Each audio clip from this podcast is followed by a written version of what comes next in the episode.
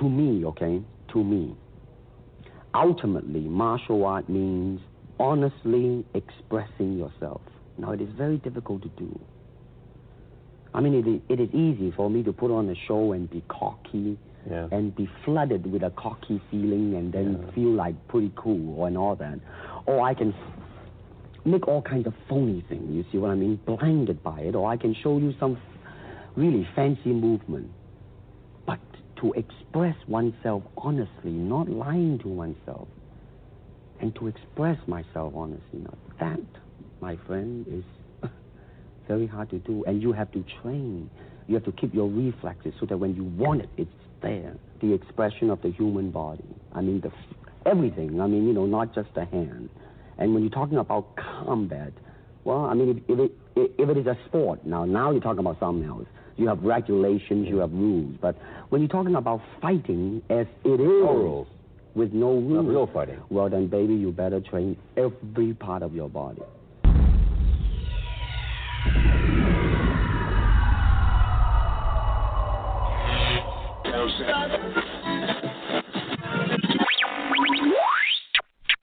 I'm not surprised, mother.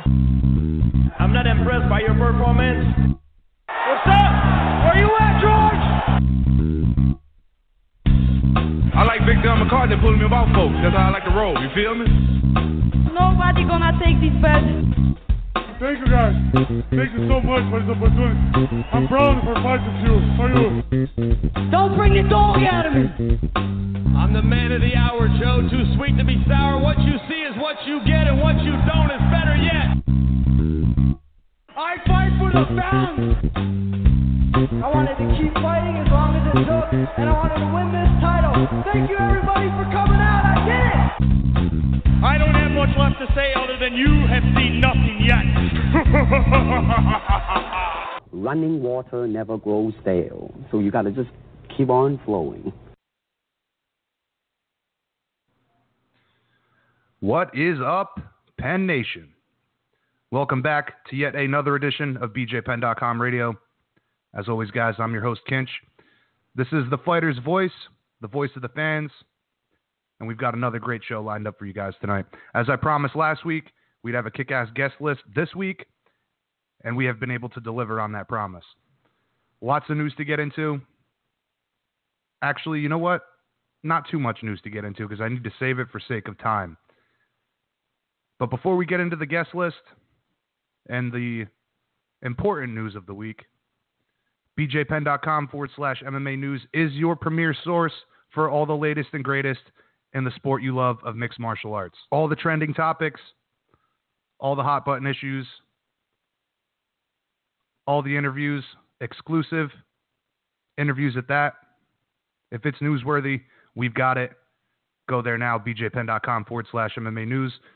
We are the largest independently owned and operated MMA news site out there today. We appreciate all the support and love. Keep it up, guys.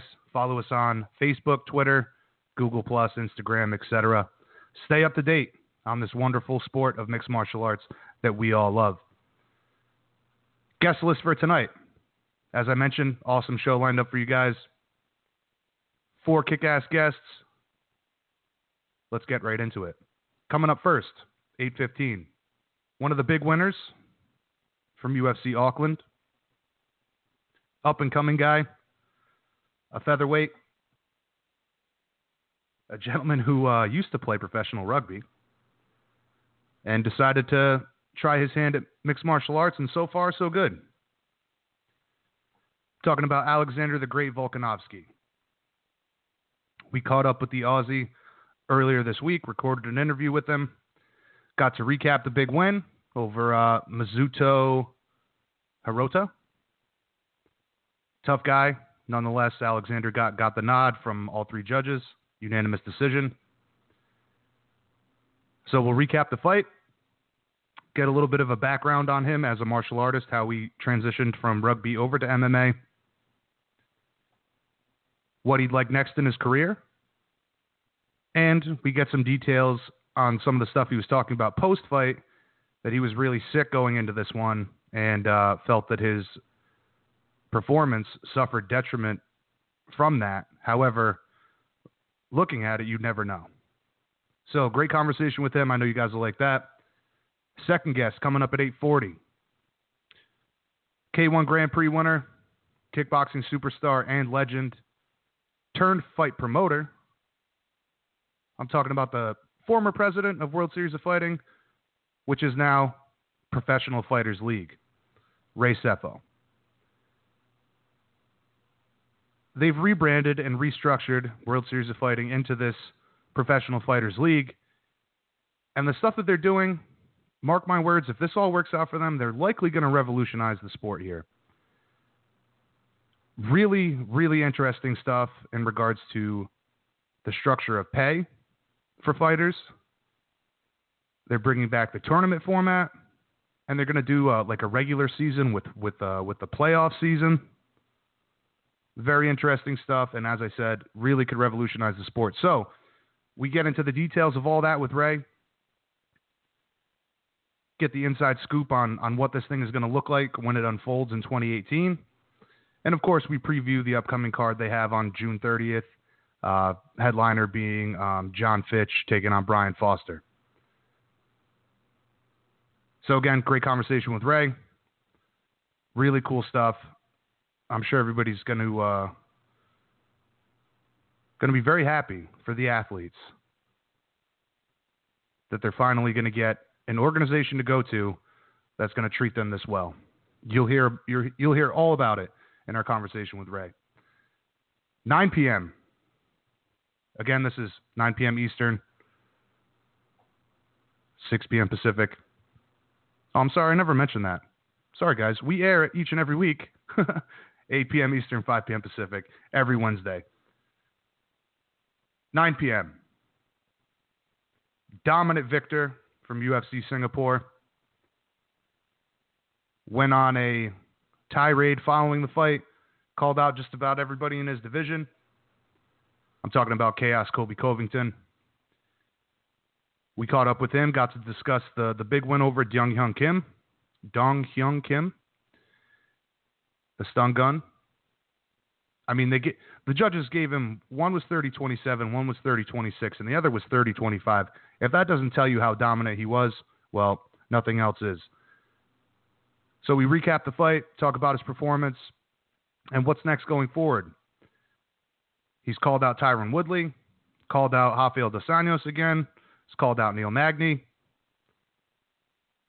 He's looking to rain terror on the division, and we get the scoop on all of that when he'd like to return to action.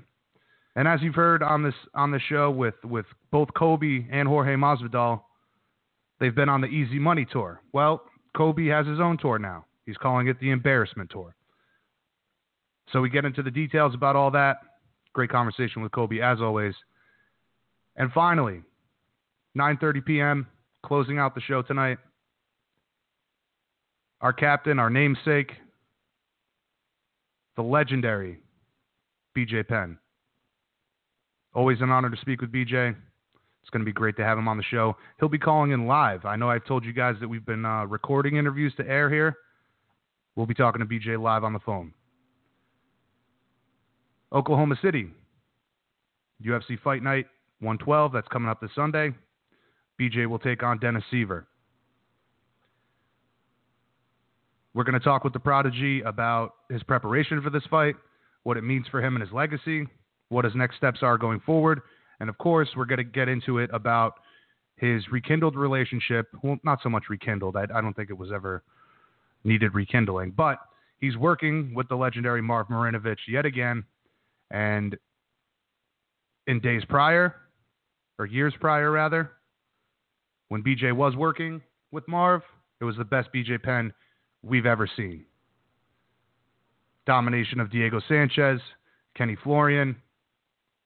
Those are fights that he was working with Marv. I expect the prodigy of the days of old to come out to that arena in Oklahoma City. A lot to talk with him about. It's going to be a great way to end the show tonight. Of course, always much love to the to the captain and our namesake, BJ Penn. Uh, very excited to speak with him. So, kick ass lineup tonight, guys. I know you guys are going to enjoy it all great interviews, and a stacked show, as I promised you guys last week. Lots of news. I'm going to try to skim through this quick for sake of time. But we got to address the tragedies of this week first. Firstly, the loss of Tim Hague. He's a Canadian mixed martial artist. Many have called him a, a, a pioneer of Canadian MMA. Been around the game a long time. And from what I understand, he was one of the nicest human beings on the planet. He went into a coma last week, was declared brain dead, and then unfortunately later passed. Rest in peace, Tim. Our thoughts and our prayers go out to Tim and his family. And if any of you want to help, go check out the GoFundMe page that, was created for him. The response has been incredible, and I hope that that continues. Uh, you can find all of that on the site, bjpenn.com forward slash MMA news. One thing I'd like to say, though, is that after watching the footage, Tim was clearly hit to the back of the head multiple times. The referee did nothing, even after Tim said something. And secondly, I, I was always under the impression that three knockdowns in a round and the fight is over. I could be mistaken, but it seemed to me like Tim was knocked down more than three times within a round, and the fight should have been stopped much earlier. Maybe there wouldn't have been this tragedy if that was done. His opponent for that night, it was a boxing match, by the way. His opponent for that night gave his response this week as well. You can find that on the site. And then the other heartbreaking news from this week, which I'm sure you are all aware of, involves Matt Hughes. Matt was struck by a train while he was in his truck and has been in critical condition. Uh, while he has been, his family gave an update, a positive update. He's been responsive and, and squeezing people's hands. There's now talk of him possibly needing to be brought to a brain surgeon. Um, Matt is also one of the nicest people you could ever meet, and this has been truly devastating news uh, for the MMA community, much like Tim Hague. Um, our hearts go out to Matt and his family, and, and we wish him a speedy recovery.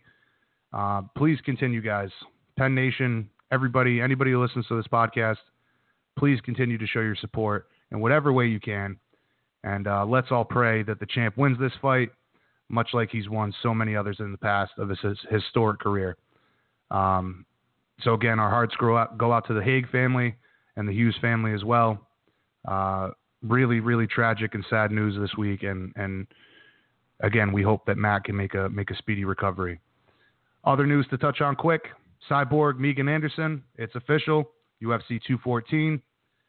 Uh, you can check out our interview with uh, Megan from earlier this week on the website. Uh, she had a lot to say. Great interview. Talked about the the fight with Cyborg said she won't be surprised if Cyborg shoots for the takedown. Uh, she's a tall girl, a strong girl. Very interesting matchup for Cyborg. Can't wait to see this one go down. Uh, Germaine, Germaine de Randamie was, was stripped of the title. She released a statement, which you can read on the site as well. Um, said that she was unaware of it pretty much until it happened. So, uh, unfortunate for her. And then the UFC ironically puts out a statement that we expect our champions to defend their belts against whomever we choose, well, I'm sure we can all name several people that have had a different treatment than that. But nonetheless, Cyborg's taking on Megan Anderson, official for UFC 214 in Anaheim.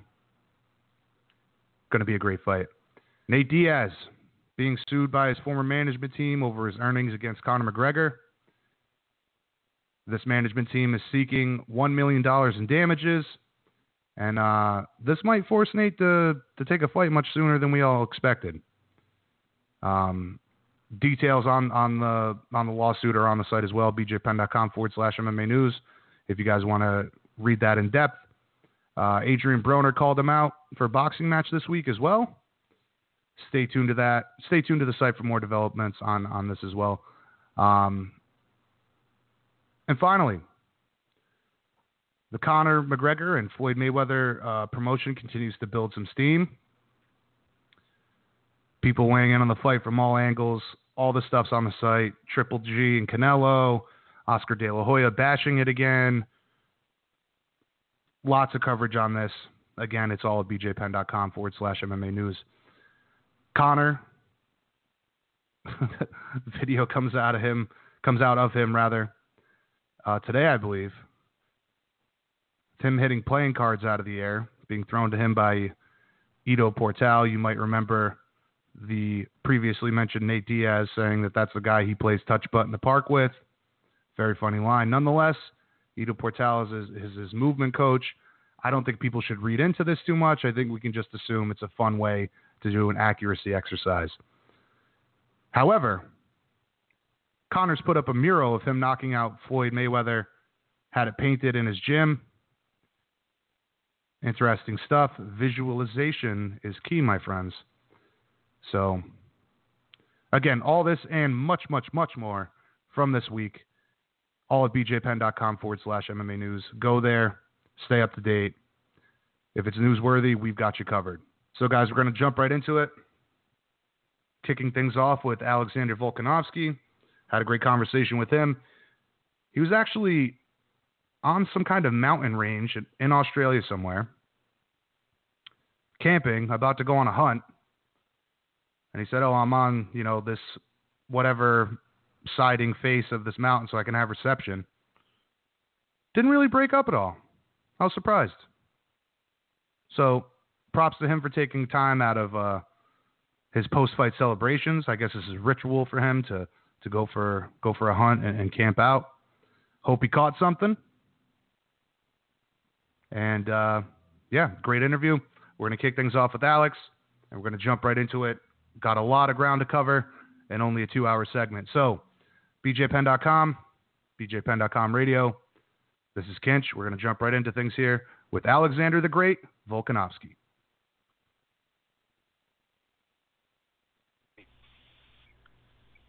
All right, Penn Nation, we are now joined by one of the big winners from UFC Auckland.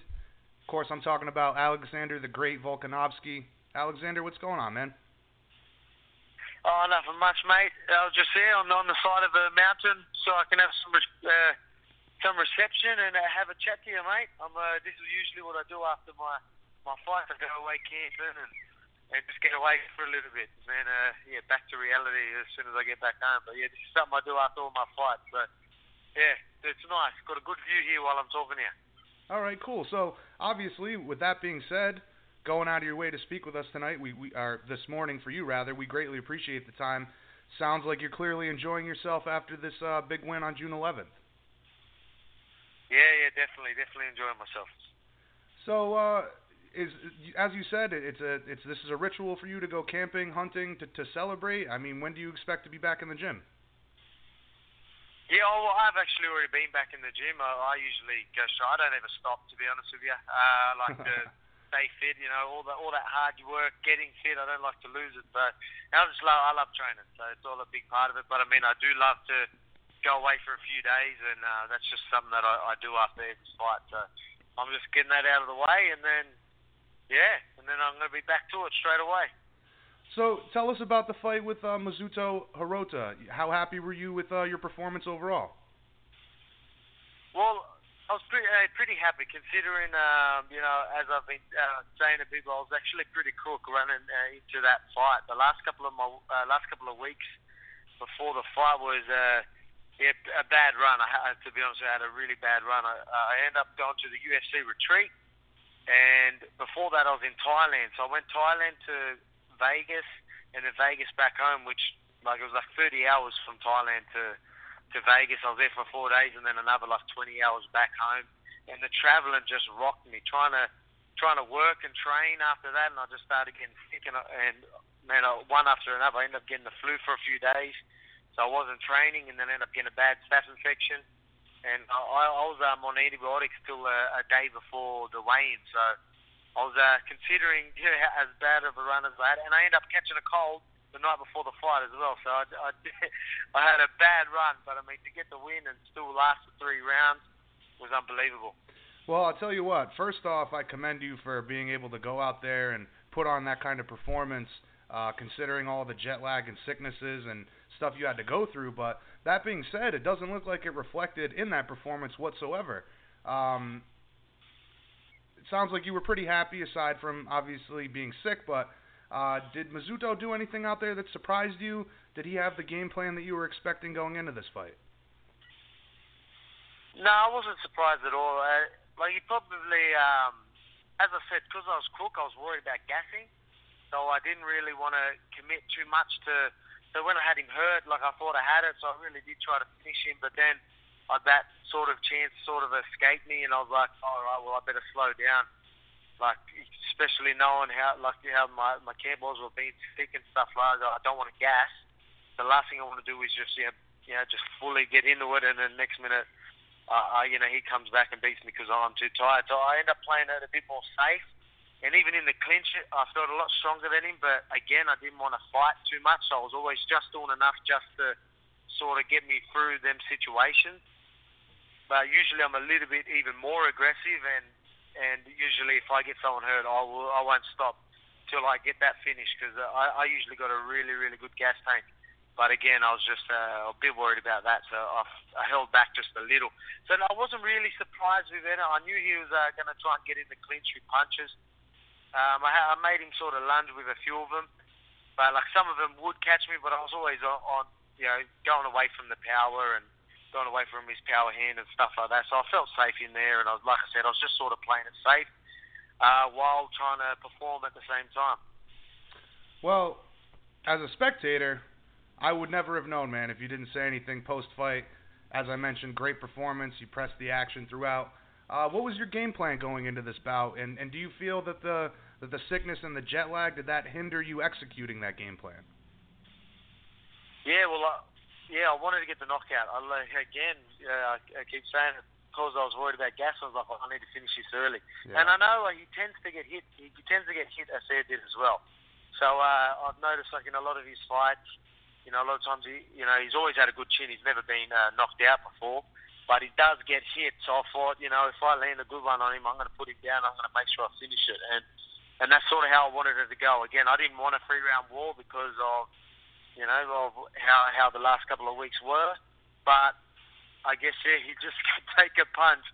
Definitely could take a really good punch. He took them spinning elbows and so even some of the ground and pound and some of them overhand rights there, not many people could take them. So, uh, you know, I applaud him for that. But, yeah, I'm a bit disappointed I didn't get the finish.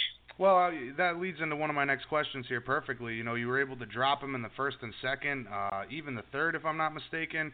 Really looking for that overhand right.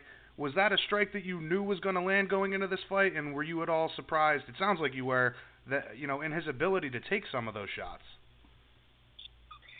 Yeah, I, I knew the overhand right would uh, work uh, work well with him. Like I said, he keeps his hands reasonably low, and he likes to come in and he throws uh, throws a couple of punches and comes in for the clinch.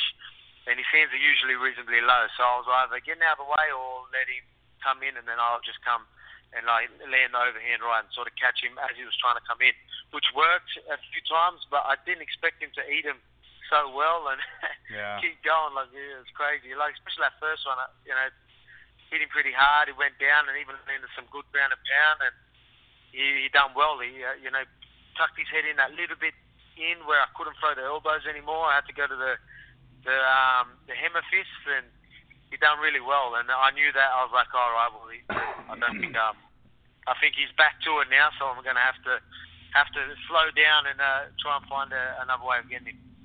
Now, you were certainly able to uh, display a wide variety of skills you threw some crowd pleasing shots, the spinning back elbow off the break, constantly pressing forward, great scrambles as well. Uh, you can definitely be described as an exciting and well rounded fighter, in my opinion. Is that just your style, or were you focused on putting on a great show for the fans?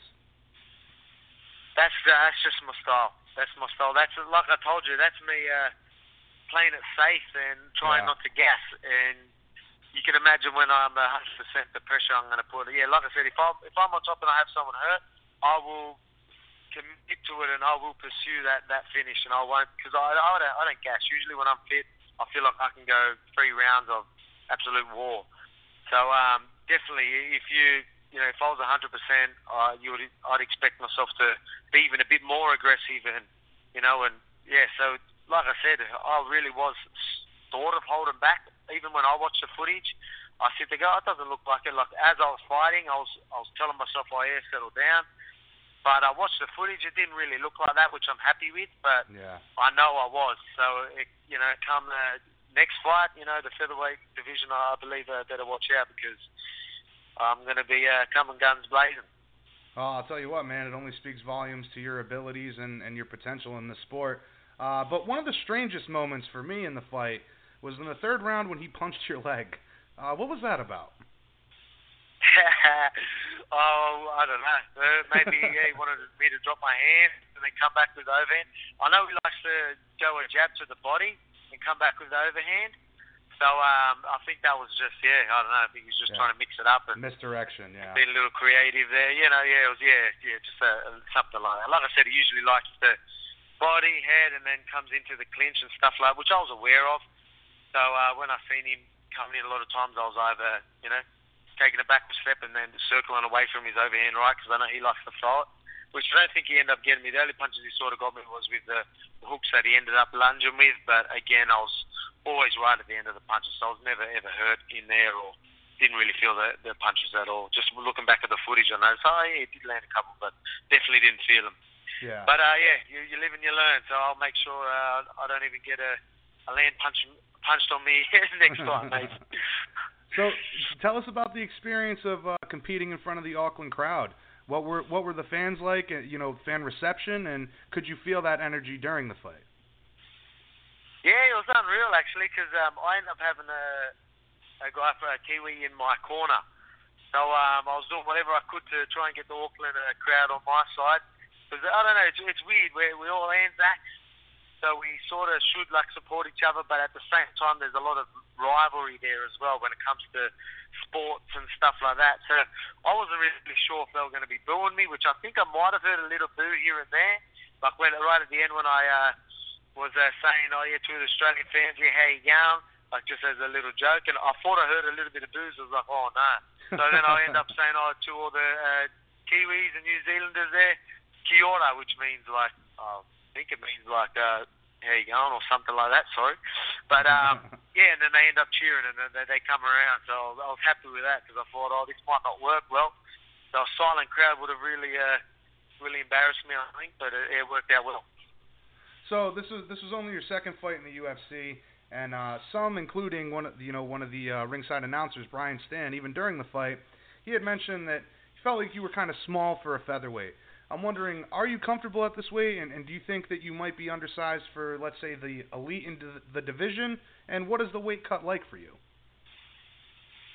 The weight cut's not that bad at all for me for featherweight. It used to be bad. I've actually fought at middleweight. I've fought from middleweight, welterweight, lightweight, and down to feather. And uh, I've got uh, titles in from welterweight down. So um, I'm definitely comfortable in in them divisions. So featherweight's definitely my natural weight and where I'm most comfortable. I'm definitely very strong at that division. I am short, uh, but I'm sort of heavy set at the same time. So to get down to bantam is going to, oh man, I think it's just going to be a little bit too much. So I, I have mentioned it in the past.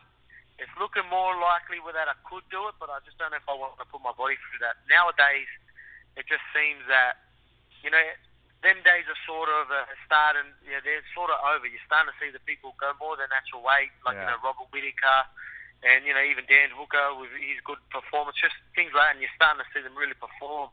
So I think them days are sort of over, and like I said, I feel so strong. At, I feel strong at uh, lightweight. My first fight was at lightweight against the grappler, and um, you know I, I beat him at his own game. Gra- grappling, I felt so much stronger than him, and that was in a heavier division. So you can imagine how strong I'll feel at featherweight. And even I feel like I said, I felt a lot stronger than, than Mizuto. I don't know if it looked like that, but again, I, I just really did not want to over you know, power everything and keep shooting. And, you know, at the start, you seem to get a few takedowns. Like, and then I thought, I thought to myself, oh, I'm gonna, you know, play it a bit more safe. But I think I can uh, out wrestle and out muscle anyone in the featherweight division. I don't think I need to go down. Yeah, and and like you said there, it's one of those things that we're seeing more and more today. Guys aren't dropping that weight and and getting to that point of diminishing returns. Guys are finding a lot more success at a more natural weight, and that's certainly reflective. And like you said, guys like Robert Whittaker. So uh, it's good to know featherweight is your home going forward. So that being said, looking into the future here, what's next for you? When would you like to compete again? And is there anyone in particular that uh, you re- would really like to fight next? Uh, the bad guys. As I said after my fight, I, want these bad guys. Everyone's playing the bad guy. I uh, pride myself on being, you know, a, a nice guy, one of the good guys, loyal, and you know, I'm not going to talk bad about someone for no reason. You know, don't get me wrong. If uh, one of the bad guys uh, start mouthing off to me, I'm sure I'll uh, I'll bite back. but uh, yeah, I'm not really the type. To, I'm not really the type to just go out and just yeah, start uh, you know knocking on someone.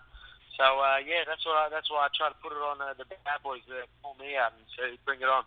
It's about time the the good guys uh, made some money and uh, started uh, shooting through these ranks as well.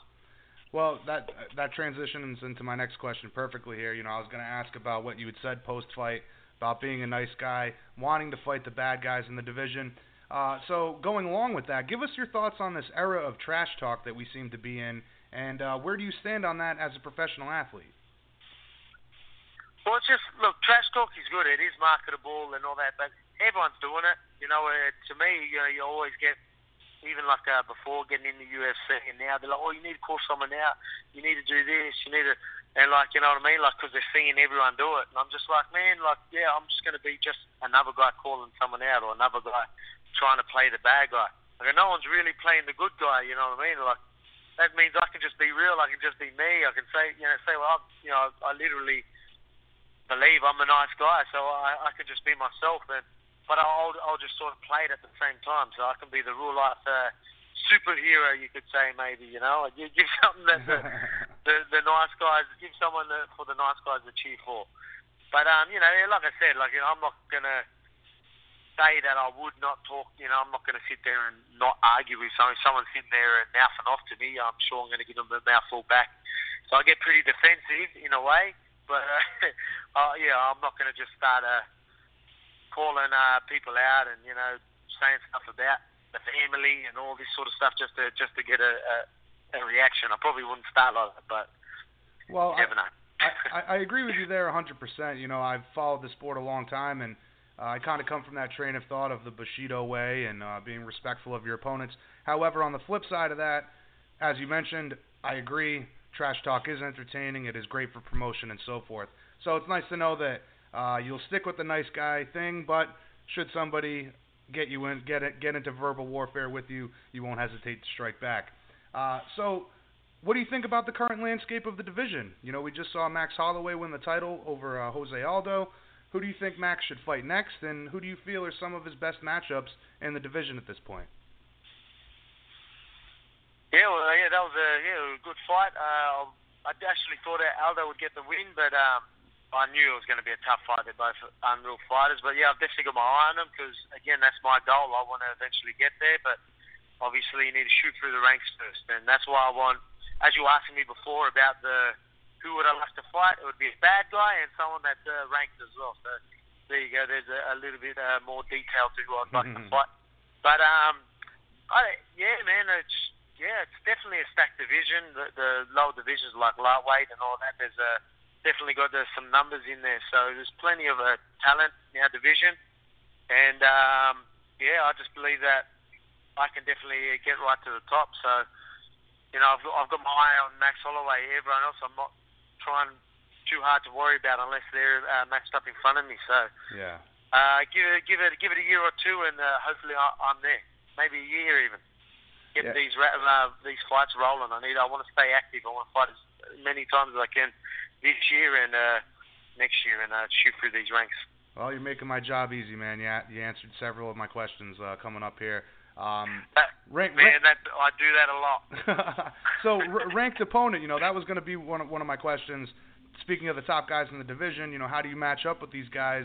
And does it does this next fight absolutely need to be a top 15, top 10 guy for you?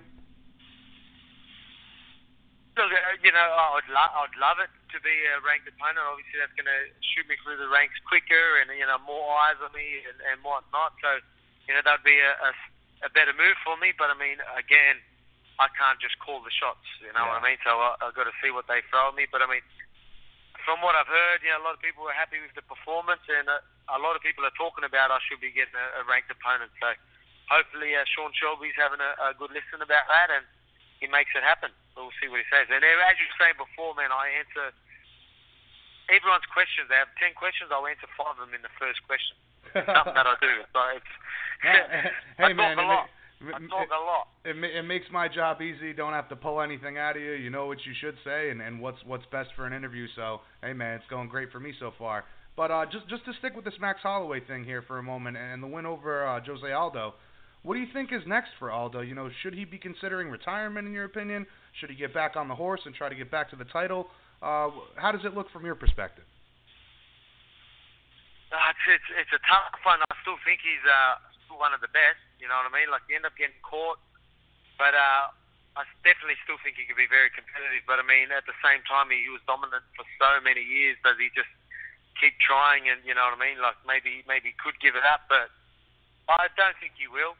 I think he will uh, fight again. And you know, but I mean, again, it was still a close fight. It was a very competitive fight till till he started getting tagged there at the end. But I don't know. Hopefully, he still hangs about because you know I've always been a fan of uh, Aldo, and I'm sure a lot of people are. So um, let's hope he sticks around. But yeah, and then try and go go get that uh, title. But uh, hopefully, I get there first. Yeah, yeah, with, without a doubt, man. And you know, uh, kind of going along with that, aside from titles, rankings, putting all of that aside, stylistically, for whether it be favorable to your skill set or favor- favorable for uh, for the fans to to enjoy a great fight, what would be the dream matchup for you in this division? I'd like. Uh, well, Andre Fili was uh, his opponent pulled out. I don't know if he's been matched up yet. That would have been a, a good one for me. The, his name's been thrown around a couple of times uh, with me, and I think I match up well with him. So I, I would. Uh, I would love that fight. And whether he plays a bad guy, I don't know, but and he doesn't mind a bit of the trash talk. He doesn't mind a bit of the trash talk and stuff like that. So maybe you know, for, I guess you know, I'm pretty much calling someone out. I said I wouldn't do that, but know, I'm not calling him out. But at the same time, yeah, I would have liked to take that matchup, but I don't know with uh, this because I've got a fractured orbital at the moment on the floor, floor of my orbital. It's just a little fracture, and I don't know. I, I've got to see what the doctors say if they can even let me fight. I don't know if that that fight might be a bit too soon, but Yeah. otherwise I would have definitely tried jumping on that. But I, for now, I think um, the doctors are. I don't know for yeah if I'm.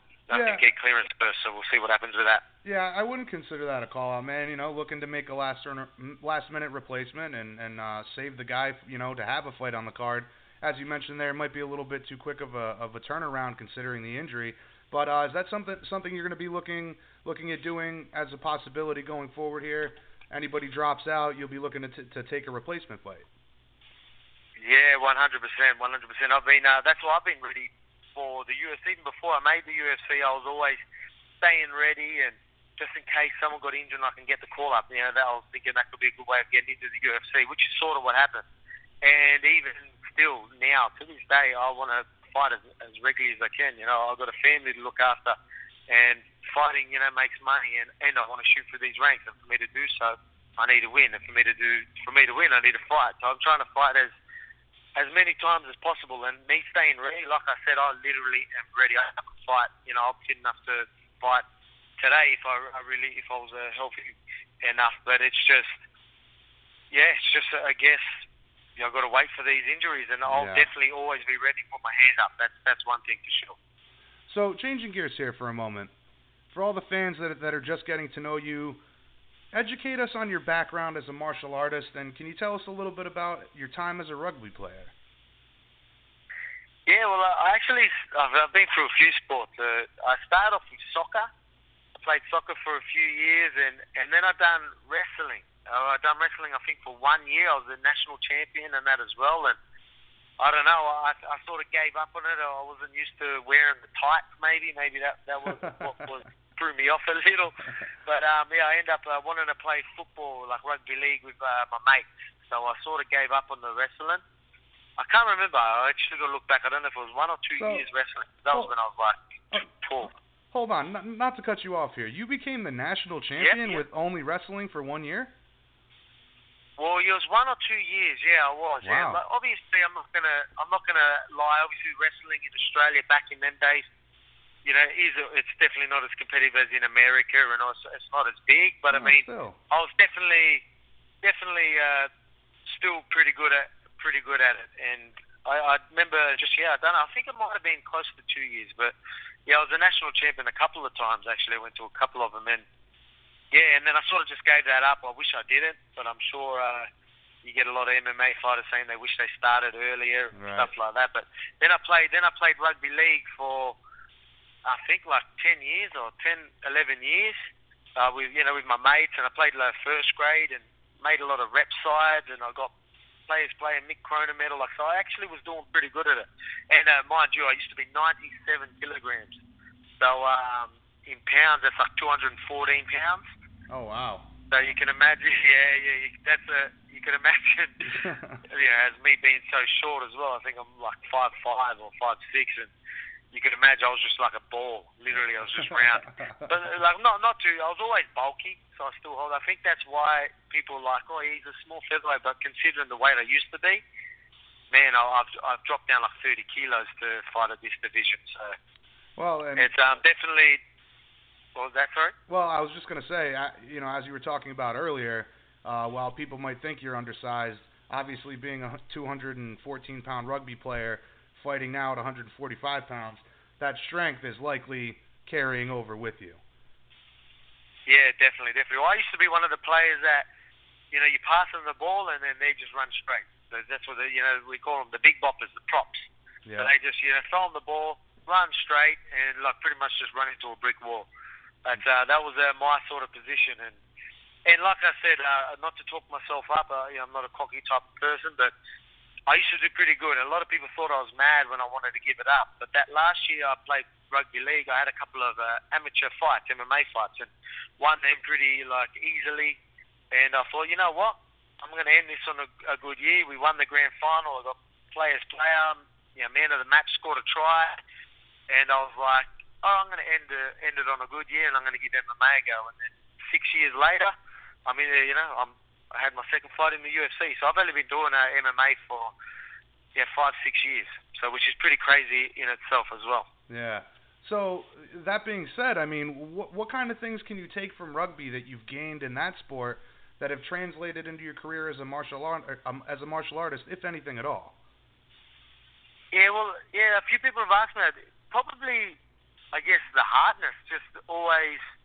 You know, obviously, you got to you got to be a pretty tough sort of person to, to get in a cage, and, and you know, it's it's not an easy sport. But I mean, neither is uh, rugby league. So when me playing the position I played and my style of uh, the way I played as well really helps me with like how I am in the cage as well. Like I don't, I don't mind, you know, getting hurt. I, you know, I don't mind copping a punch if I have to. You know what I mean? I don't mind beating up my body, beating up my body to get the job done. So I've, I've always uh, done that. So I guess that that plays a big part in me. Yeah, like I said, I've had mountains of men running straight at me, and uh, you know, and I had to take them down. So a featherweight probably won't scare me too much, even though they know how to fight probably a lot better. But but I mean, you know, it just maybe helped me mentally and physically that way.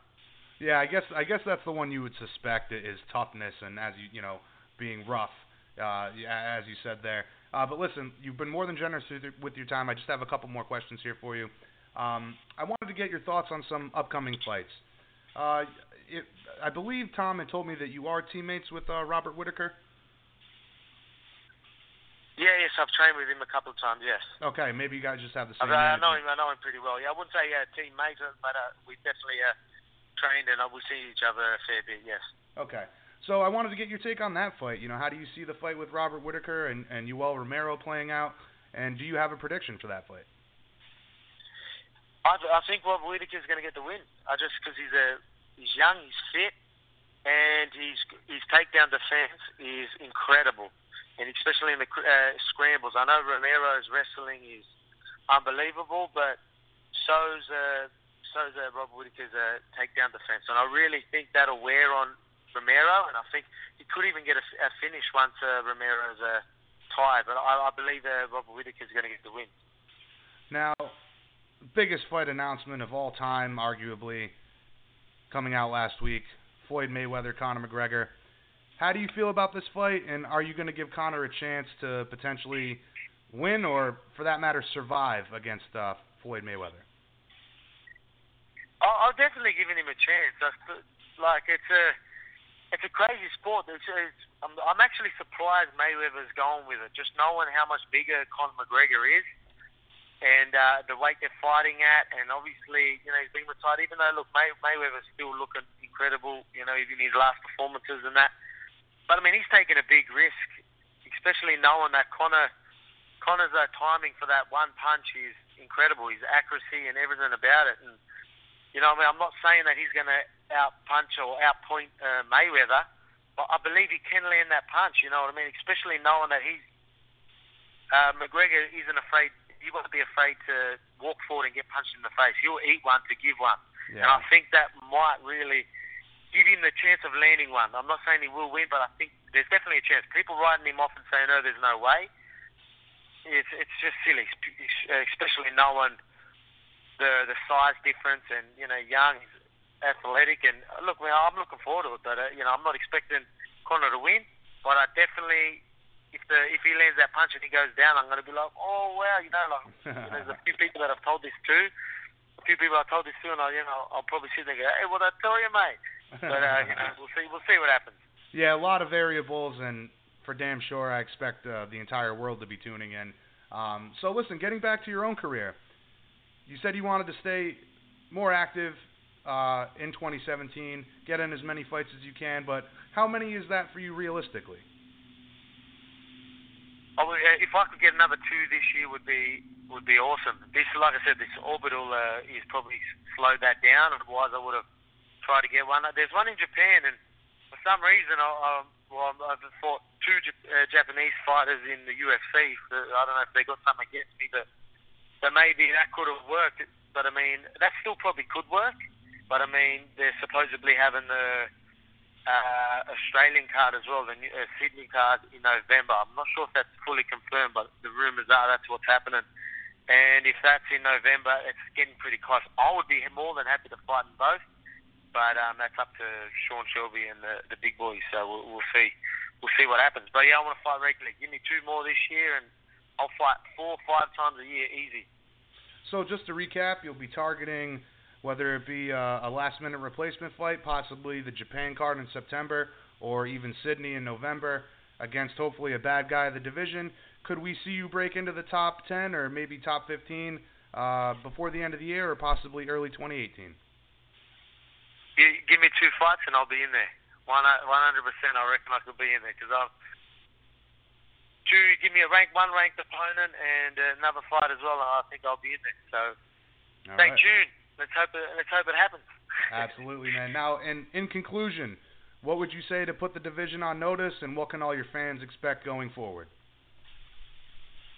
I'm, I'm getting better and better every day, honestly. And if you were happy with my performance uh, on June 11th, you will be more than happy with my next uh, performance. So stay tuned, and hopefully we get some soon. And yeah, feed me the bad boys.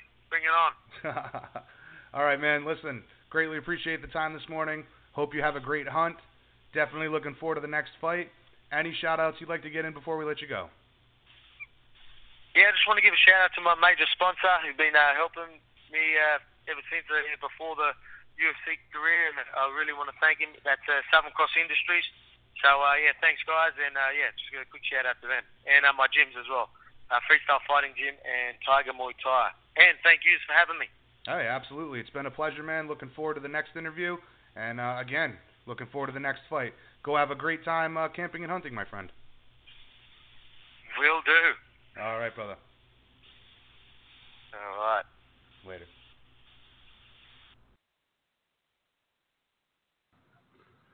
There you have it, Penn Nation. Alexander Volkanovski. Definitely got to keep your eye on in the featherweight division in the UFC. Really cool stuff that uh, he was able to transition uh, from rugby to MMA. And knowing that he was sick and still put on a performance like that, very impressive stuff. So, for sake of time, we're going to jump right into things with Ray Sefo of the newly formed and rebranded Professional Fighters League. A lot of cool details in this interview. As I said, probably going to take the combat sports world by storm.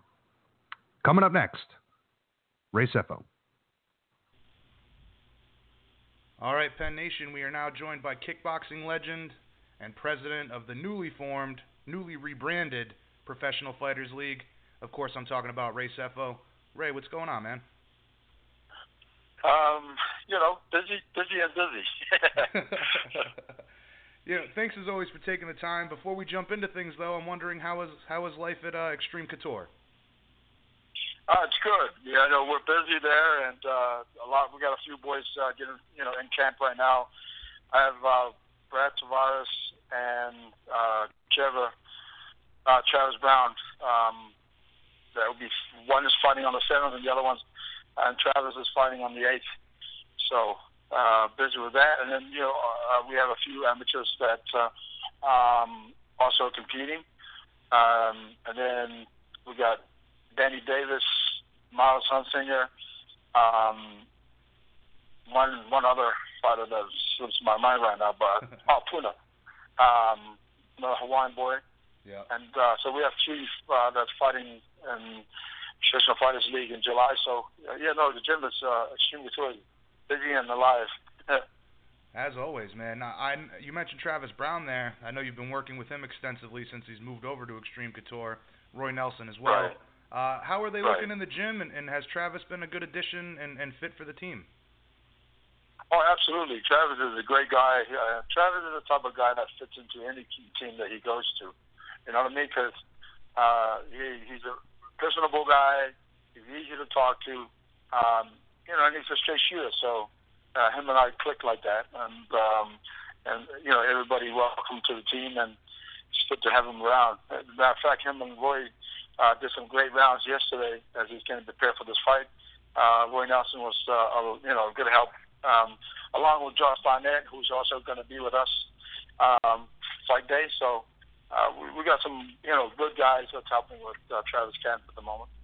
Yeah, I saw uh, Roy had posted some stuff on social media about uh, Josh Barnett being there.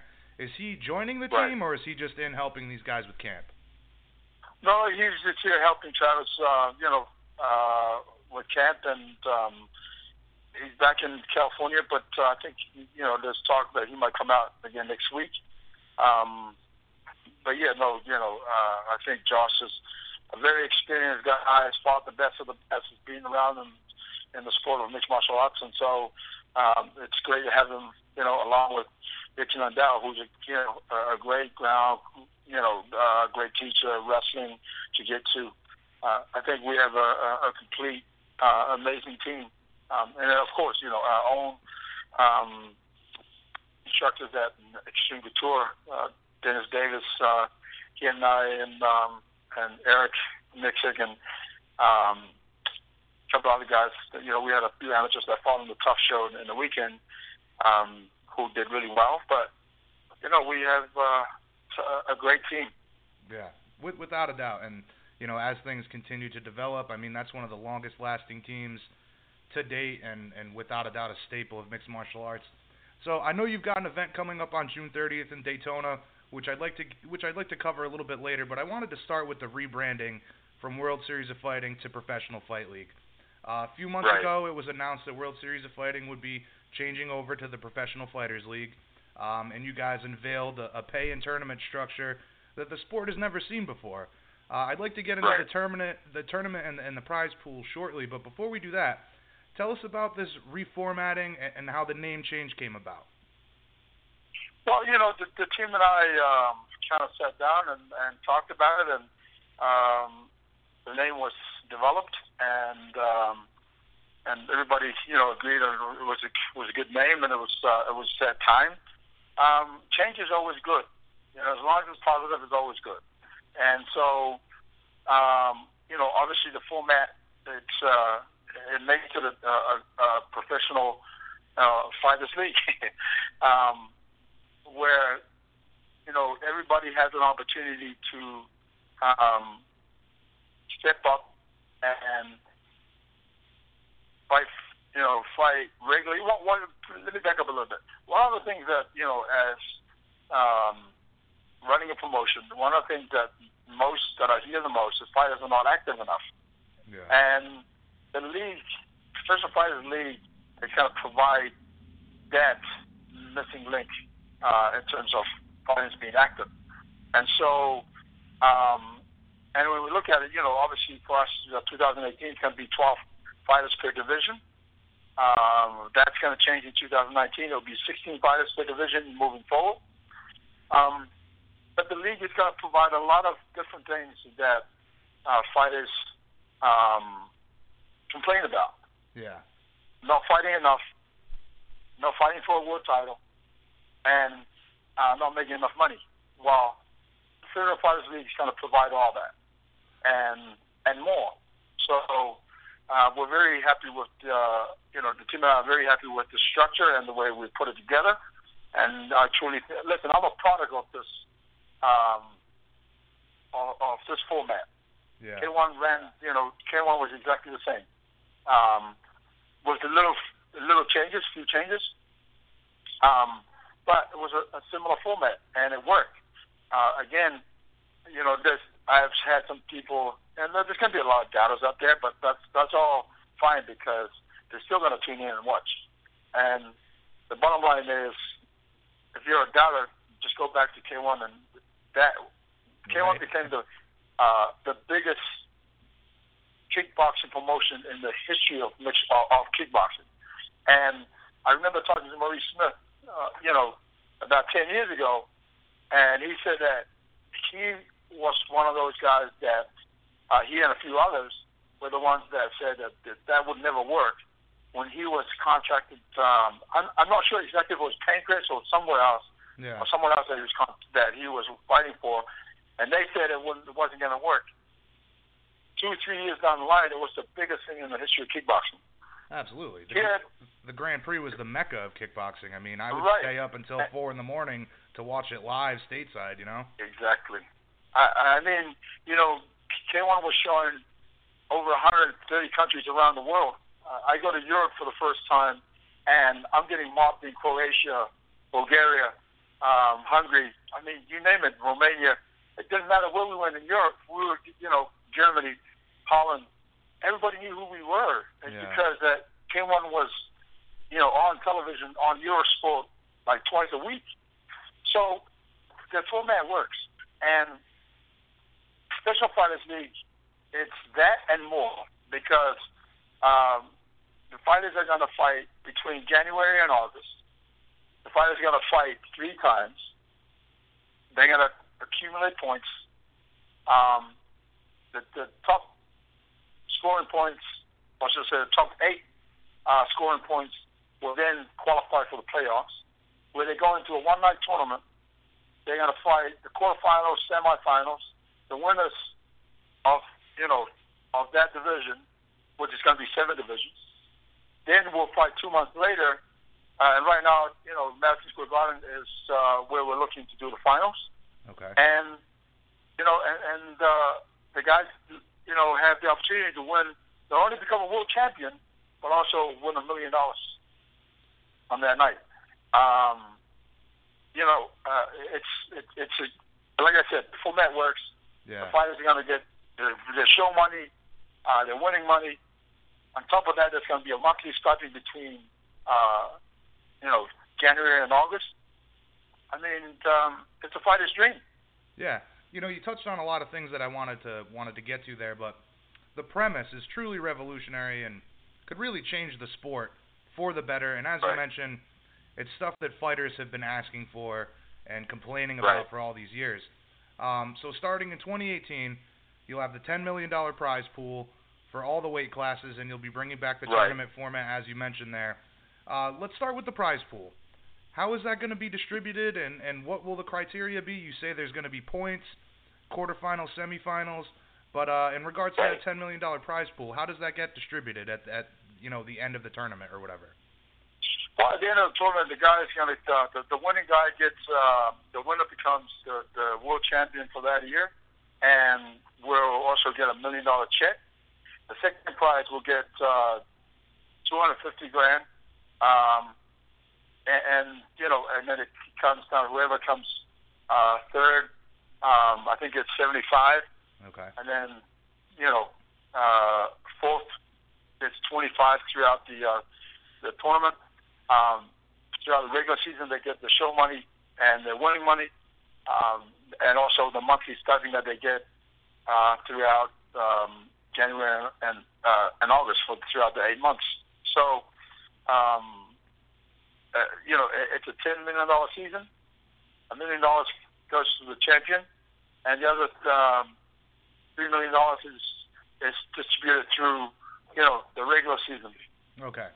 Now, you mentioned the uh, the contracts involving a guaranteed monthly stipend uh, for all these athletes. That's one of the things that I think really could change the game for you guys and all of these athletes. It's one of those things that fighters have constantly talked about, not having guaranteed pay and an income to live on. Um, obviously, that's the deciding factor there for you guys to implement that. But uh, Right. how, how big is that compensation going to be? I mean, is this enough for fighters to live on, you know, until they get to fight? Uh, monthly, yeah. I, I, I you know, I, I think it's uh, it's enough. Uh, you know, some some fighters it's it's the littlest things that maybe a car payment, maybe the the rent payment, maybe the mortgage. You know, the littlest things that's gonna, that stipend's gonna help. Yeah. Uh, maybe it's for the camp. You know what I mean? Uh, so to get, uh, you know, uh, a stipend every month, uh, it's something that, you know, it's less worries for them to think about. Uh, you know, how they're getting their massage or, or how they're paying for their food. Uh, Yeah. you know, what's the shopping going to cost this month? You know what I mean? So, uh, all that kind of things, uh, it's going to be eliminated from the, the worry basket that they would have in terms of going into a normal camp. Yeah, and you, you know, like having to deal with sponsorships and making sure you have that monthly monthly income. As I said, Exactly. truly revolutionary. Uh, you mentioned there the champions will be guaranteed million dollar salary per year. That is correct. That's that's tremendous. I mean, just that right there. I mean, you well, have I mean, the champion actually, depending on who it is, you know, the champion uh, can easily walk away with. Uh, by the time the season is e- ended, it's it's look, you know, can easily walk away with 1.3 million dollars for the year. Wow. Again, truly revolutionary. So, uh, is this format going to be one tournament per year? Is it going to be two tournaments per year? How's that going to work out? One tournament per year. Okay. So There's no chain one. Okay. So in regards to the title holders, what does that mean for them? How many times per year are they obligated to defend the belt? Well, you know, the, it's going to be a season, so you know, uh, whoever whoever the seven champions for 2018, they will go down in history as the champion for 2018, and then the season starts again the following year. And you know, Oh, obviously okay. the champion, the champion then, uh, you know, in terms of uh, how do you put this? In terms of where they sit in the order of uh, one to 16, the champion obviously will will get that number one spot, and so you know he goes into uh, the season, um, and, and you know, and, and the season starts again from January. Wow. Okay, so I see what you're saying. This literally is K1 Grand Prix every year, but Professional Fight League Right. Grand Prix every year. Okay. Um, That is correct. so, you know, just those aspects alone, man, i this is like what every MMA fighter has needed and, and asked for all along. As I mentioned, get the guaranteed income, the opportunity to fight fair in a tournament to earn that title shot. Um, what has the response been from the athletes so far, and has the phone been ringing ringing off the hook for people to join this league? Absolutely. Uh, people are contacting me through social media, whether it's Twitter, Facebook, uh, LinkedIn, uh, you name it. Uh, you know, um, I email. Uh, so the, res- the the response since we made the ad, uh, since we released the announcement, it's just been unbelievable. Um, but it's no surprise to me because, again, like I said, I'm a product of this format, and I know 100 billion percent it works. And not only I'm a product of it, I've seen it work, and every fighter. I mean, listen, this is where it benefits the fighters. Not only they get they get guaranteed money, they their destiny is in their own hands.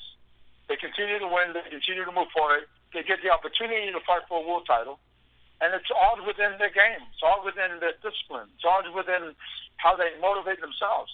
You know, guys are going to be instead of you know fighting today and then you know six months later he's got another fight set, or eight months later.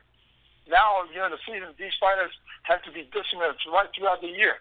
They got to be, you know, they got to eat well. They can't blow up, you know, to 20, 30 pounds heavier than their fighting weight, these guys have to be disciplined and be on target every single time. And so, again, the destiny is in their hands, the opportunity is in their hands, and everybody has an equal opportunity, not only to become a millionaire, but also become a world champion. It's a truly, truly beautiful thing, and uh, the democracy, if you will, of a tournament format. No more playing favorites. You know, in matchmaking, you see that all the time. Exactly. Guys getting snubbed for the title shot. It's the fairest way to do Right. things, and I have no doubt that this is going to be very successful and a place that fighters want to go and compete. Um, so that being said, very cool stuff. I can't wait to see it in action in 2018. Uh, but let's talk about the upcoming event in Daytona. It's the first under the new banner. How excited are you for this card? Yeah, absolutely excited. Uh, you know, to partner up with uh, Daytona Raceway uh, with NASCAR. Um, you know, I, I believe that this has been done before. I think Strikeforce did it here in, in Vegas, but the show was the outside of the arena. I think this is the first time that the show is actually inside the arena uh, of ra- the raceway. So, um, you know, uh, again, it's it's exciting. Uh, it's great to be part of something big like this, and I think there's a great crossover between the NASCAR fans and the MMA fans. Um, and you know, the, the, the, it's going to work both ways, where the MMA fans have become, probably become fans of NASCAR, vice versa. So Yeah. I think the uh, the promotion, the crossover, works perfectly. Interesting. So this event is actually going to take place inside the Daytona Speedway? That is correct. Wow, that is awesome. So t- tell us a little bit about the partnership. Can we expect to see more dual events like this uh, moving forward with you guys? Uh, yes, you know, you know uh, there, there's been uh, some discussions, and, and obviously we're going to uh, get this show uh, on the way. But um, you know, there has been um, talks about maybe uh, doing six shows a year with them. So we'll see. You know, um, we got to focus on this one first and make sure it uh, comes out. Uh, it's a hit, and uh, we'll move forward from there. Okay. So this card we've got John Fitch versus Brian Foster for the 2018 number one seed going into the uh, tournament for next year. Uh, Rama versus Markes at light heavyweight. Zeffirino versus Torado. Jason High versus Carlos Fodor. Fodor. Um, what fight do you think is going to potentially steal the show? Uh, I wouldn't be surprised if uh, Rama and Ronny Markes. Um, that being said, you know, John Fitch was absolutely impressive in his last outing when he defended his title against Jake Shields. Um, and I think, uh, you know, I think this guy, I think John becoming champion and uh, has completely kind of revived or uh, regenerated his engines. And I think, uh, you know, he's going to come out smashing. Uh, that being said, Brian Foster himself um, is, is no joke. You know what I mean? And so I think it's going to be an exciting match. Uh, I think Brian Foster probably favors the, the stand-up side, although Brian Foster is a good wrestler himself. And then obviously we, you know, everybody knows John Fitch's style. He's a grinder, and he's a come, he's a guy that comes to fight, and uh, especially working with One Kick Nick as well, and you know, between the crossover between him uh, here in Vegas and the AK, and AKA in San Jose, I think there's a great combination of those two, and I think he showed that in his last match. So I I think that's going to be an uh, incredible and, and uh, exciting fight. Uh, but all the fights, all the matchups here are very exciting, and I'm looking forward to it. Yeah, you know, interestingly enough, uh, as as a hardcore fight fan who's followed the year fo- followed the fight game for many years, uh, seeing a name like Carlos Fodor, um, you know, that, that's kind that's kind of a throwback. But with Fitch and Foster, how does the seeding work in regards to fighting for the remainder of the year? I mean, whichever guy wins, they get the number one seed. I'd imagine they won't be competing until the 2018 season. That is correct. Yes. Okay. And and will all the other athletes on the card be fighting for a similar placement in their respective division? Yes, absolutely. Okay. Okay. So, two-hour fight card is going to be live on NBC Sports Network. I'm wondering, are tickets still available, and and how is that partnership with NBC Sports Net- Network uh, going for you guys?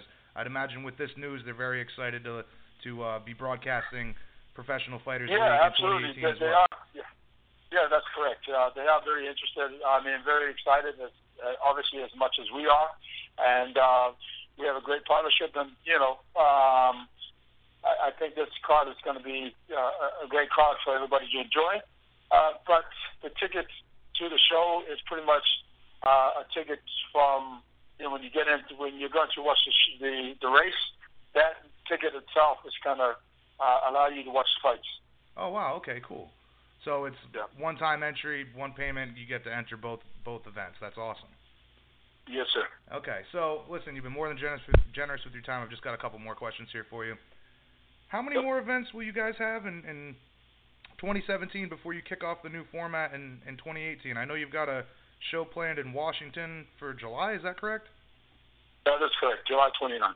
Okay, so how how many more events after that for the remainder of the year? Uh, we we have uh, another one I done in October, October 21st, and then one uh, I believe is November, the first week of November. Okay. I I want to say the fourth or the sixth, something like that. Um, and that event in November is again, it's only it's a small show. Uh, there's I think four fights or three or four fights on that. Uh, it's also part of a charity event that we're doing. Um, so yeah, it's uh, there's only one, two more full cards and uh, two more uh, half cards, if you will. Okay. So it's kind of uh, keeping things busy, really getting ready and, and, and warming up for this big kickoff in 2018. Um, looking ahead into 2018, you said between January and August, will there be no events following August? Uh, there will. The, the, so August, uh, the fighters will have a month off, and then they go into um, they go into the or a month and a half, I should say. Uh, then they go into the uh, playoffs, uh, which is the one night tournament in October, Okay. mid October, I believe. Yep, Okay, so does this all culminate to something big at the end of the year, or um, that is correct. Okay. Yes. All right. Very good. Well, listen, man. As I've said, this is a truly exciting partaking under undertaking rather. I cannot wait to see this all in action. I truly hope that it revolutionizes the sport and makes the landscape for all MMA athletes uh, better in the end. Looking forward to the card on the 30th, and we'll, we'll we'll certainly have to have you back on to preview the show in July and and going forward as well. Um, but in conclusion, what can all the MMA fans expect from the Professional Fighters League in 2018, and why should everybody tune in on June 30th? Well, you know, June 30th is uh, obviously it's a big deal for us uh, because we're partnering up with uh, the biggest and the baddest uh, NASCAR in the world, race in the world, and so. Um, I, I, like I said, I think the crossover between fans it's, it's a, an exciting one, and it's uh, it's going to be you know good for everybody.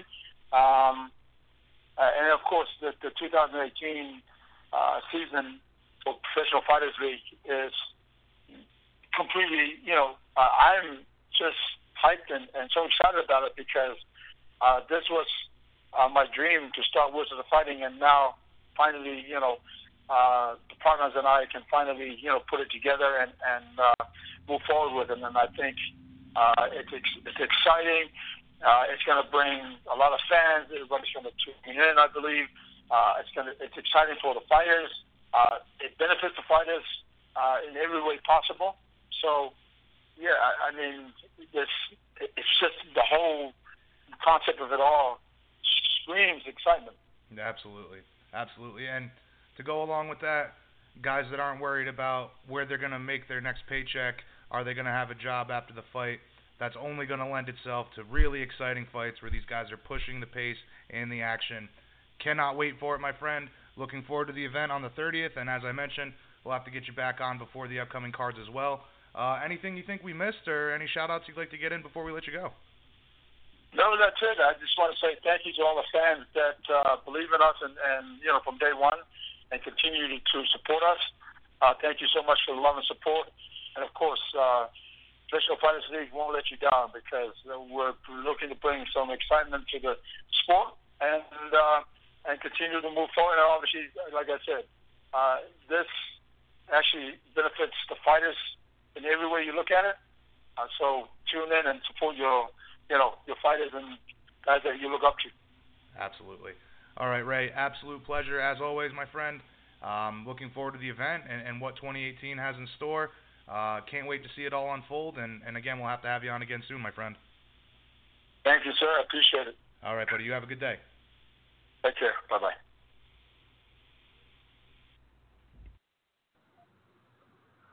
All right, Penn Nation. That was kickboxing legend, president of the Professional Fighters League, Ray Sefo. Can't say enough about what they're doing over there. You heard it. Monthly stipend for fighters.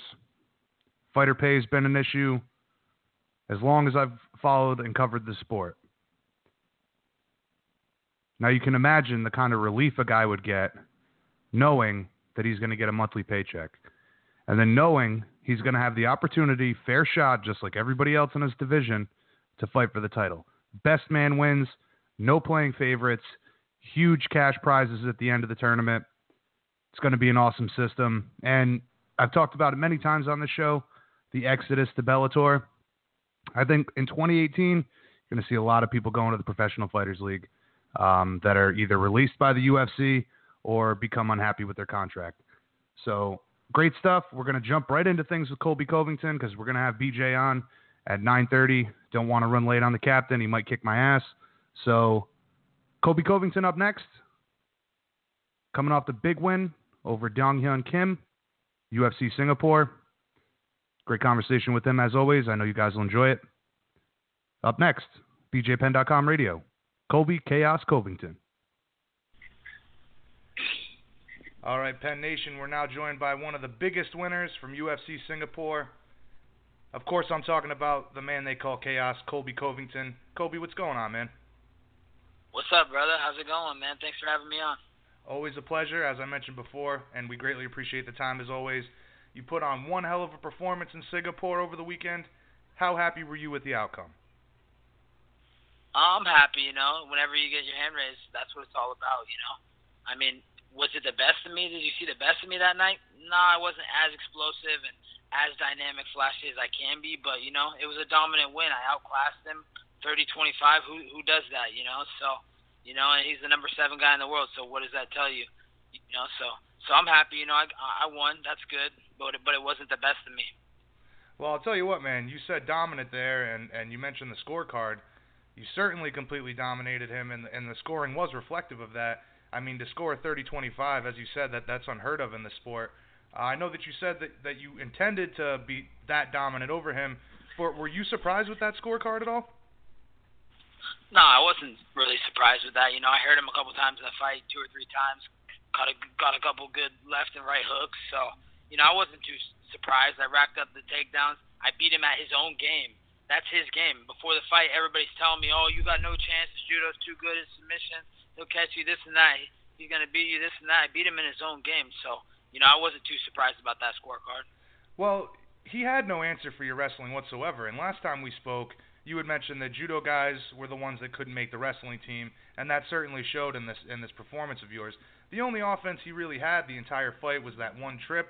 Um, when did you feel him break during the fight? Uh, I noticed kind of in the second round after I had hurt him uh, on the feet, and then he backed up straight to the cage.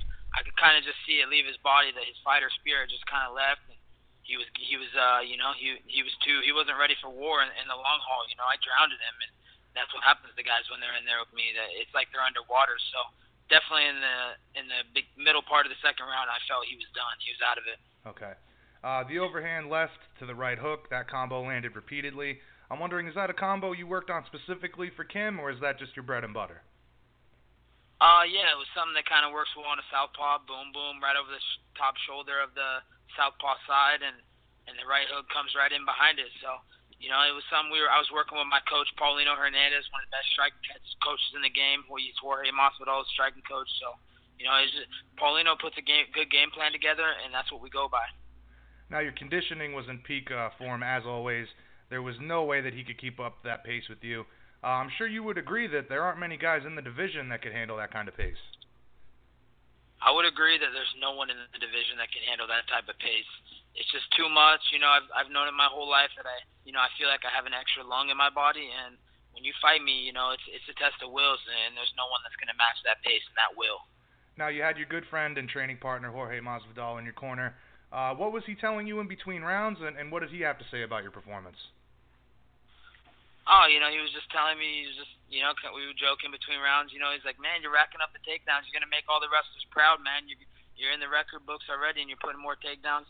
You're smooth on the feet. You know, he can't handle your pressure. Every time he comes forward, he eats big shots. So, you know, we were just keeping it calm, you know, and he's telling me good stuff. He's a great corner as as well as one of the best fighters in the world. So, you know, I'm thankful to have a guy like George in my corner. You know, as not only a fighter, but as you know, a best friend and a partner. You know, in life. Absolutely. Uh, last time we had you on, you had mentioned that this was going to be your coming out party and that this victory would put you into the mix at welterweight where you belong. Um, while the UFC site hasn't updated the rankings, are you expecting to take Kim's spot at number seven? I mean, if they don't give me number seven, I would expect to at least get in the top ten. You know, I mean, they should put me at seven. Rankings, I've been saying the whole time, were a joke and they don't mean anything. It's a media panel. Uh, that's who makes the fucking rankings. So you know, I don't really care about the rankings. I feel like my rankings number one, and that's all I care about is that ranking. So, you know, it, it should get me in the top ten. You know, and, and you know, it should get me up there in the seven range. So, we'll see what happens or what they do. Well, like you said, uh, a lot of politics there, and it's unfortunate. But uh, you would assume that if not taking his spot, uh, you should, like you mentioned, at least get the top ten there. Um, after the fight, you used your time on the mic very wisely, called out the entire division, and put everybody on notice. Uh, I think we can all be assured that all the welterweights in the UFC should not only know who you are, but know that you're a force to be reckoned with, with at this point. Uh, would you agree with that? Absolutely. I wanted to send a strong memo to everybody in the division that this is my division now, and and if you think you're going to be the best, you better you better come up to fight night and think you're going to have to get through me. So, you know, I want to let all those guys know that you know I'm confident I can beat each and every one of them, and, and I ain't worried about any of them. Now, you've recently declared this to be the embarrassment tour, and uh, you said post-fight that uh, you would break Tyron Woodley in half. Having trained with him before and knowing him inside the gym, was there something specific in regards to skill sets that makes you so confident against Woodley? Absolutely, man. You know, he's he's a bigger dude, you know, and he's not. He has a lot of muscles on his body, so you know he doesn't have cardio, man. I'll break that dude. Like that's what I said. I'll break him mentally. His he won't be able to keep up with my pace, you know, and that's I felt that in the gym, and I'm supremely confident that if I fight Tyron Woodley, that I'm getting my hand raised and and new. And new. All right. So it looks like he's going to fight Maia. I know there was some talk of that fight potentially falling through, but as days go on, it looks more and more like that fight is actually going to take place. How do you think he's going to do against Demian Maia? Um, I think he should be able to get the takedown. He has good enough takedown defense to to fend off Maia. Maia's one dimensional. He doesn't know how to strike or stay on the feet. So, you know, I think he should be able to get it done. But if he gets it to the mat, you know, his jiu-jitsu is not that good. You know, I've tapped him out and tripped him. So, you know, I don't feel very confident that he'll be able to fend off Maia Maia's takedown attempts if it does hit the mat. But you know, he should be able to hit him and score and move and use his athleticism to keep away. But you know, I think it's a it's an interesting matchup. We'll see. Styles make fights, so we'll see how that style plays out. Without question. Now, now, given the opportunity, we're clearly a couple fights away from a potential title shot for you. But given the opportunity, which guy would you prefer to fight between Maia or Woodley?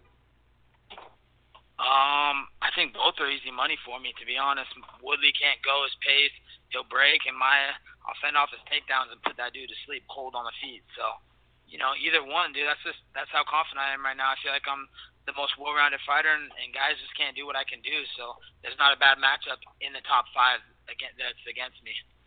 Now you also made it a point to, to call out Rafael dos Anjos again, and uh, even Neil Magny.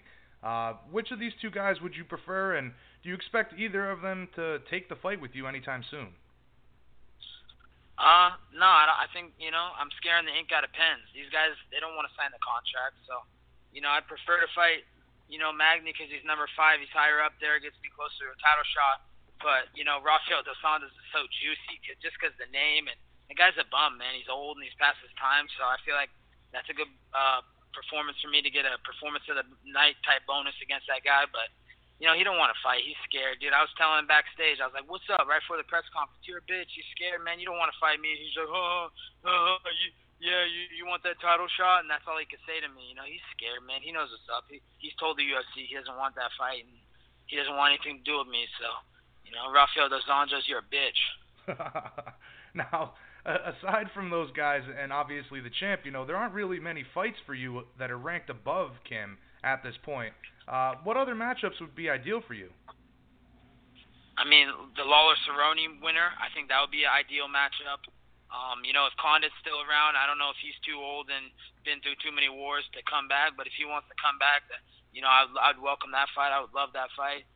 But uh, just you know, I don't know who else is up there. Uh, you know, that's really that it. You know, Maia's getting a shot. I mean, Stephen Thompson's gonna fight my boy George. So, you know, Magny RDA somewhere in that range. You know, Lawler. It'd be okay. a great fight. I'd love to fight Lawler. Yeah, that would make a lot of sense. Uh, the winner of uh, Lawler and and, and Cerrone. Um, what's yeah. the, what's the turnaround time here for you? Uh, did you have any injuries coming out of this? When should we expect to see you back in there?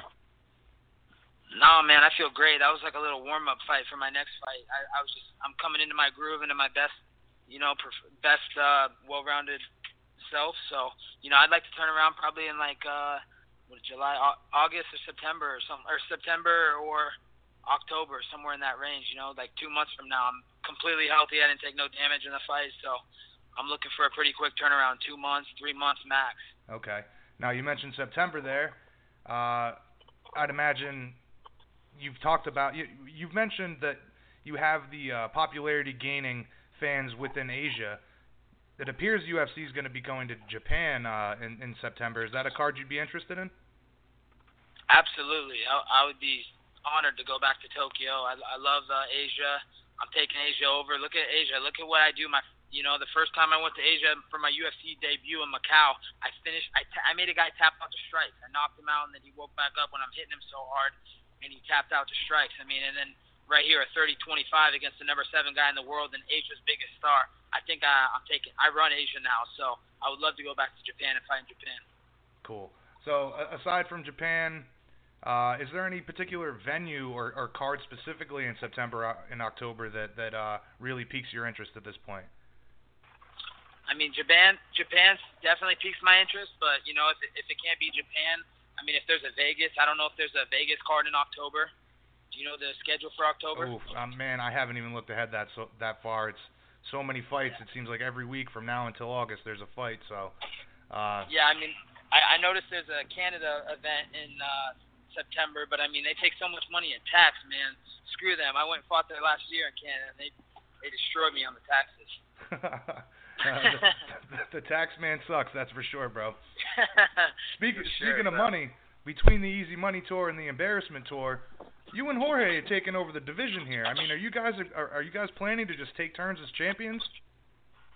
Pretty much, you know, we always knew that one of us was going to be champion, and the other guy was just going to clear out the division in the meantime until he gets his opportunity. So this is our division now. Everybody knows that. They know that we're the two toughest fights in the division, and we're the guys that are the two most tough fighters in the division. So you know everybody knows this is the this is a real takeover, and this is me and Jorge Masvidal's division right now. What's the likelihood of you both being on the same card together? I mean, that would be a dream come true for you guys, right? That would be an absolute dream come true. We were talking about that the, the, the other day. We were hoping that maybe Japan we could get on the same card against each other with each other. Him fighting Stephen Thompson and me versus like Magny. I think that would be an ideal situation, and it would be a dream come true. Yeah, that would be awesome, man. And uh, those are Fuck two yeah. two great matchups for the Japanese fans as well. Um, yep. So it appears that the fight with Wonder Boy is going to happen for Jorge. Um, what do you think about that matchup? And are you, you know, are you guys expecting that fight to get have the contract signed sometime soon?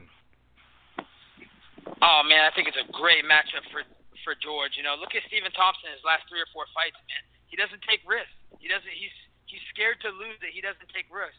I mean, look at his fight with MacDonald. You know, it was boring. Look at his fights with Woodley. They're boring. You know, he honestly is is scared and can take chances. That's just what it is. You know, he. Uh, I think he doesn't trust his chin anymore to come in the pocket or something. You know, because he's been dropped a couple times. So. I think Jorge, I think my buddy uh, Jorge is gonna knock him out. So looking forward now, obviously your next opponent has to be a big name or at the very least a ranked guy. That being said, realistically, how many more times would you like to compete before the end of the year? I want to fight two more times before the end of the year.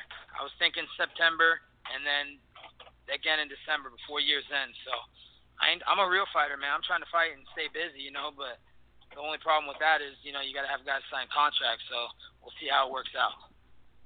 That being said, uh, how long before we see you in the number one spot or potentially challenging for the title?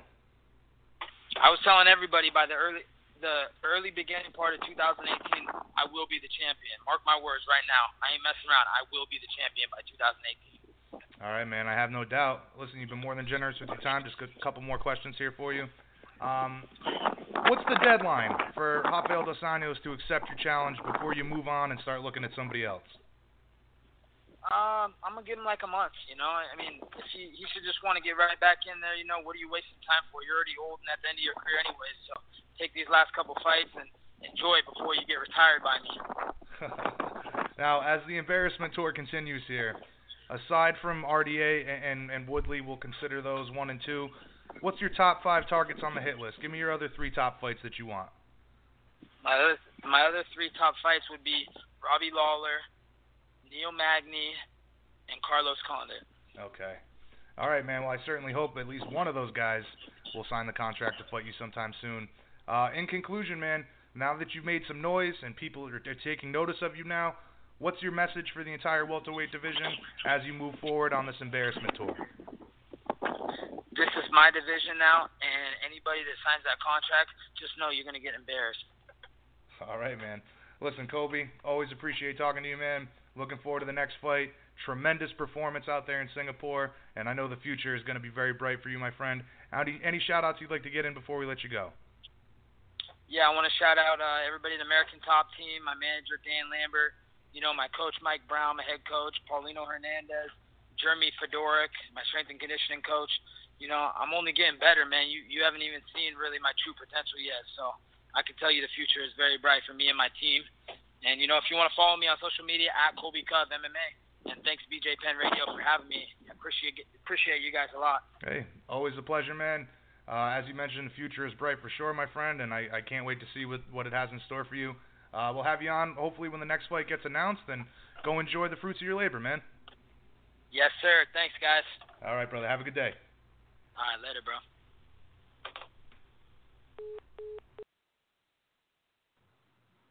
There you have it, Penn Nation. Chaos himself, Colby Covington. He's out for blood. No other way to put it. And that dynamic duo of himself and Jorge Masvidal. Those guys, man, they know how to promote and they know how to get themselves a fight. And you've heard me talk about it extensively on the show. We're in the era of trash talk.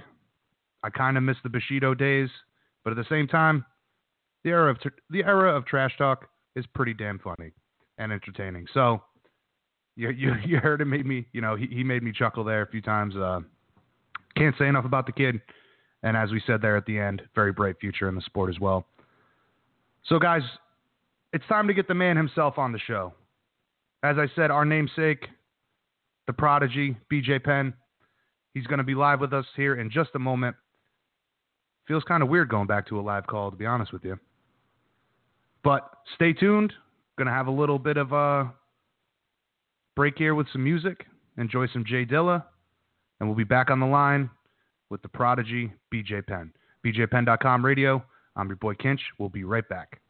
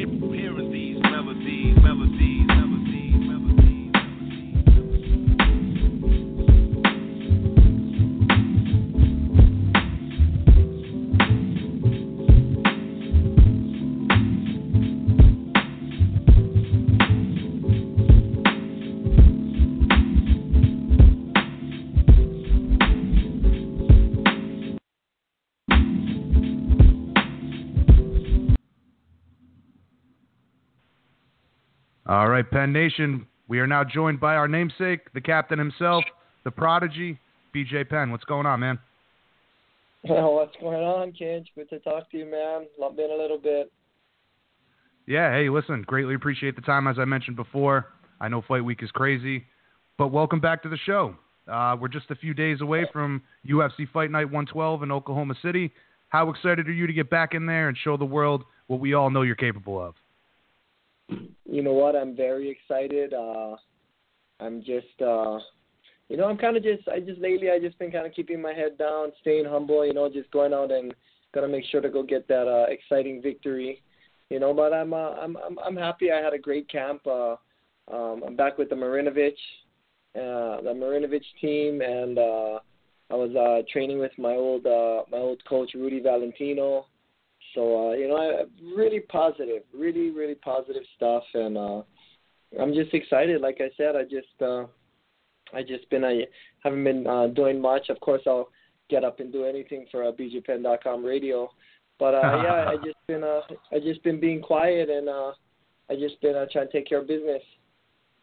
Well, I'm glad to hear it, man. And you know, you mentioned uh, Marv, Marv Marinovich there. Um, you teamed back up with him for this camp. Last time you worked with him, man, we saw the best BJ Penn I think we've ever seen. Uh, is it safe to say you're feeling really confident going into Sunday night? You know what I am. I, I am. I'm, I feel real confident. I feel real good. You know, uh, one of the hardest things to do is uh, sit down and and watch your last fight. And uh, so I I just I decided so I gotta I gotta see what happened out there. I gotta, I gotta go I gotta go rewatch how I got picked apart. And uh, first thing right off the bat, as soon as I started watching it, I was like, man, you're slow. BJ, you're slow. I I couldn't believe how slow I was and I almost fell into a depression sitting there and I was just like, Man, you're so slow and and this and that and and right right there I, I thought I thought, man, who what, what can you do? I mean, I know you get old, you get slow, uh, I know things happen and this and that and and then it just hit me. I said, Call Marinovich. All they do is speed. You gotta you gotta uh see you, you we gotta we gotta get training. Called Marinovich, started doing uh, his Marinovich training system, and uh, I, I I feel you know I I feel just as good as I've ever done, but uh, I'm not gonna sit here and have you take my word for it. Uh, just uh, watch the fight on Sunday, and and you make your opinion about what's going on. Right. Well, it sounds to me like uh, not only are things very familiar for you, but they're they're clicking the way they used to. Um, so what is it about Marv, you know, that works so well for you? He must have a really good grasp on how to train you specifically. Is it is it a, that kind of aspect of the relationship that makes it so uh, good for you in training camp to work with him? Um, you know what? It's just uh, the the, the Marinovich brothers. They uh, they're just they're just the best at what they do. Uh, I mean, uh, Marv Marv is one of the guys who um, helped start the NFL Combine. He was the strength and conditioning coach for the Los Angeles Raiders for a long time. And I guess Marv's thing is, is what he always told me. Him and his brother Gary, Gary Marinovich is actually up here with me in uh, in uh, um, in Oklahoma right now. He came up with me. He's staying with me in the house. We're going to do a little, a couple warm ups to wake my body up uh, back before the fight. Come uh, Friday and Saturday, we're going to wake back up. But uh, yeah, uh, Marv started noticing that uh, the guys with the with the the, the strongest bench press and and the strongest squats and strongest deadlifts, they weren't the starters. And then he started putting more uh, more emphasis into uh, agility, balance, and speed. And uh, and then and that's where they that's where they came up with uh, the Marinovich training system.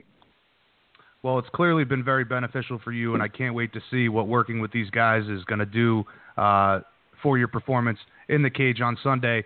But aside from Marv, uh, you mentioned your old coach Rudy. Uh, who else have you been working with for this camp? Have you spent any time at uh, Jackson's for this one? No, you know what? I ended up spending all my time in uh in in Hilo.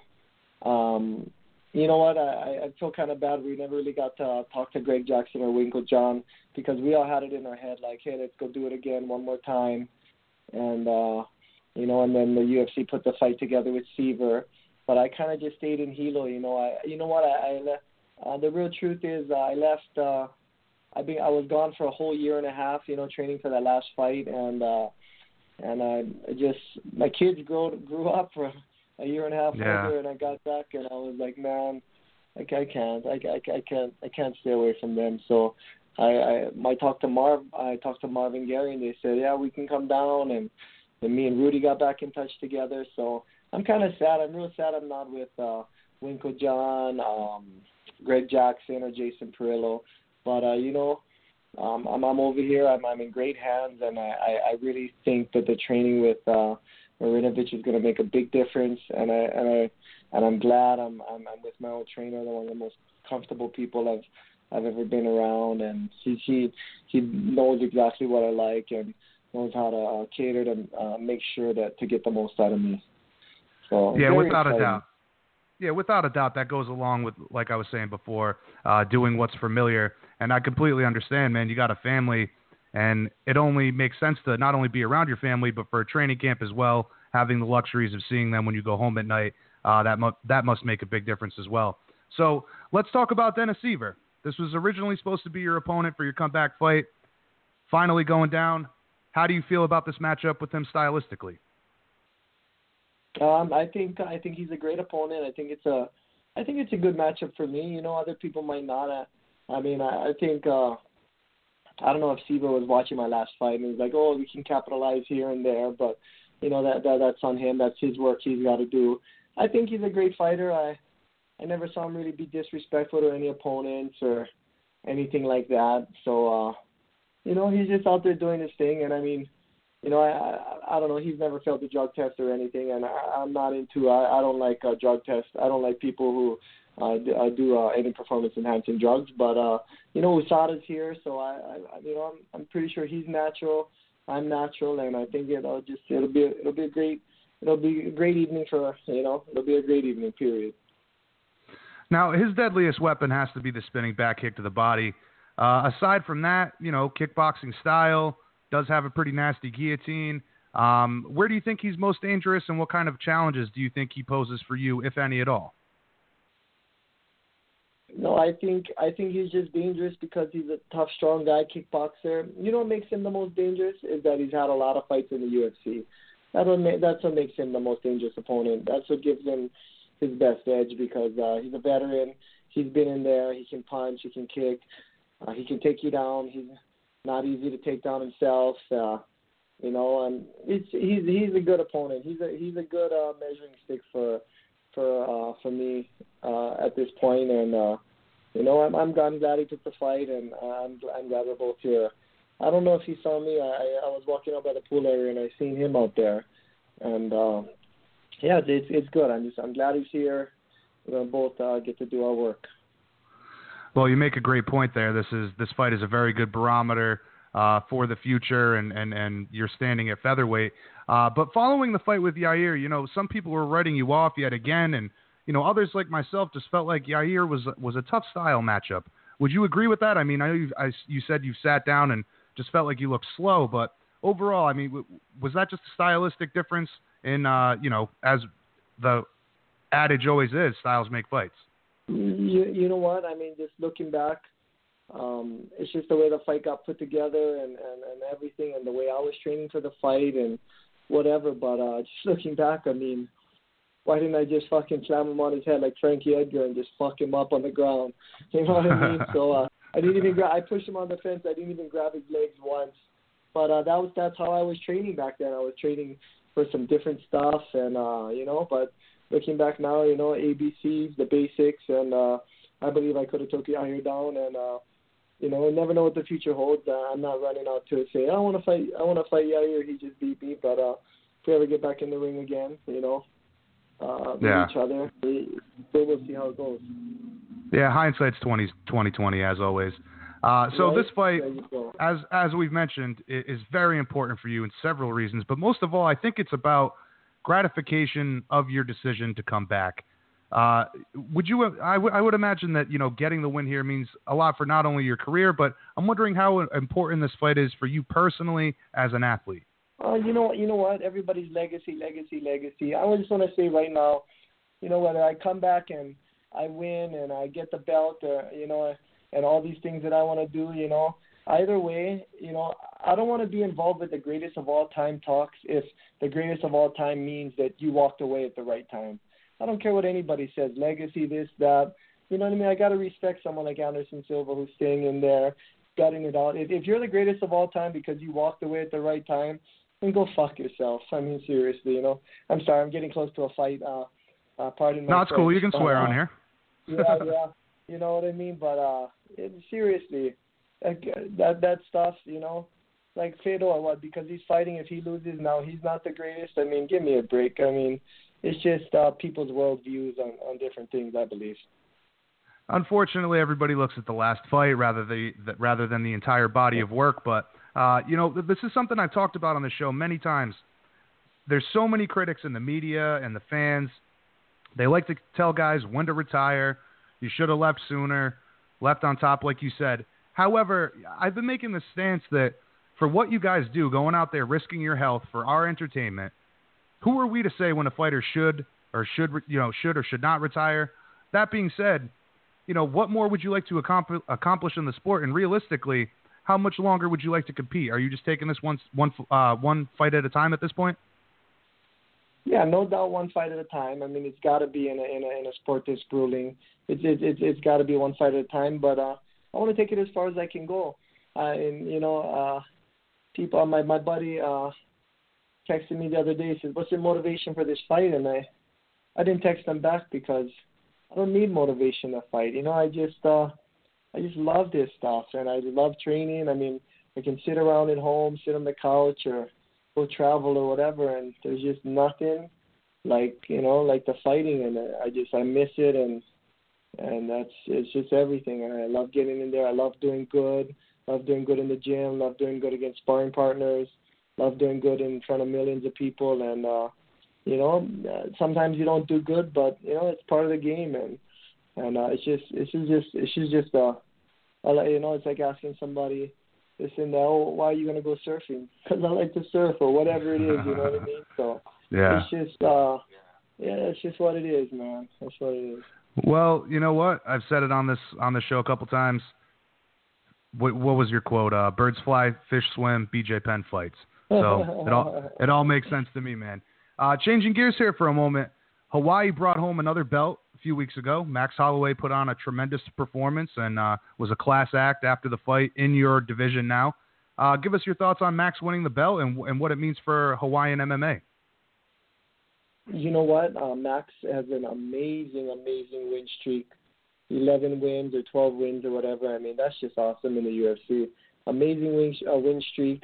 What what it means for the uh, for Hawaii, um, and I mean it's something that I've said many times, and I knew it was going to happen because I've always said Hawaii has the toughest people in the world, the best fighters, all these different things. And now that uh, Max went out and won the belt, I know there's a bunch of other people right behind them that are that are going to win belts. I have two or three right off the top of my head that uh, that I know are going to be UFC champions one day, and uh, you know it's just uh, it, it, it's great to see. It's great to see because I don't want to sit there. Oh, it's awesome! I told I told, I told everybody there was going to be more champions out of Hawaii, but no, no, it's not about that.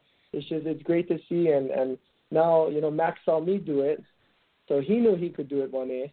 One day. Now the other fighters who were wondering who are good enough, and they were wondering if they could do it. Now they see Max do it. Now they know they can do it. So uh, it's just uh, it's a very it's a very uh, it's a very good thing. You know, it's a very good thing for the state of Hawaii mixed martial arts, and a very good thing uh, for all the young up and coming fighters. Without question, um, scrappy people for sure, uh, and and both of you guys exemplify that. And you mentioned there's a ton of other guys I could name several myself as well that are Hawaiian that are coming through the ranks now. Uh, but changing gears here again for a moment, big fight announcement, biggest in combat history, arguably. Made last week, Conor versus Floyd. They've agreed to terms. Give us your thoughts on that fight. Is it good for each respective sport, and how do you think Conor will do? I think it's great. I think it's no different. I mean, I know it's only a boxing match. I don't think it's that much difference than uh, Muhammad Ali and Inoki. You know what I mean? And that happened, and I don't know who, who was yeah. complaining. I, I don't, I don't remember that time. I was just a kid, or maybe I wasn't born. I don't know. I might have been just a kid. But uh, you know, uh, um, all that stuff. I yeah, you know. Uh, I, I'll, if I'm around and and I'm not busy that day, I'll, I'll sit down and watch the fight for sure. You know, um, I think I think it's exciting. I think it's exciting for everybody, and uh, and and good on Conor. Good on Conor. He went and got that uh, he went and got that made.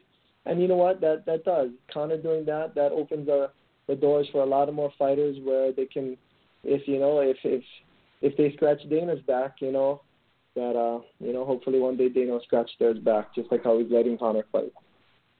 Very true.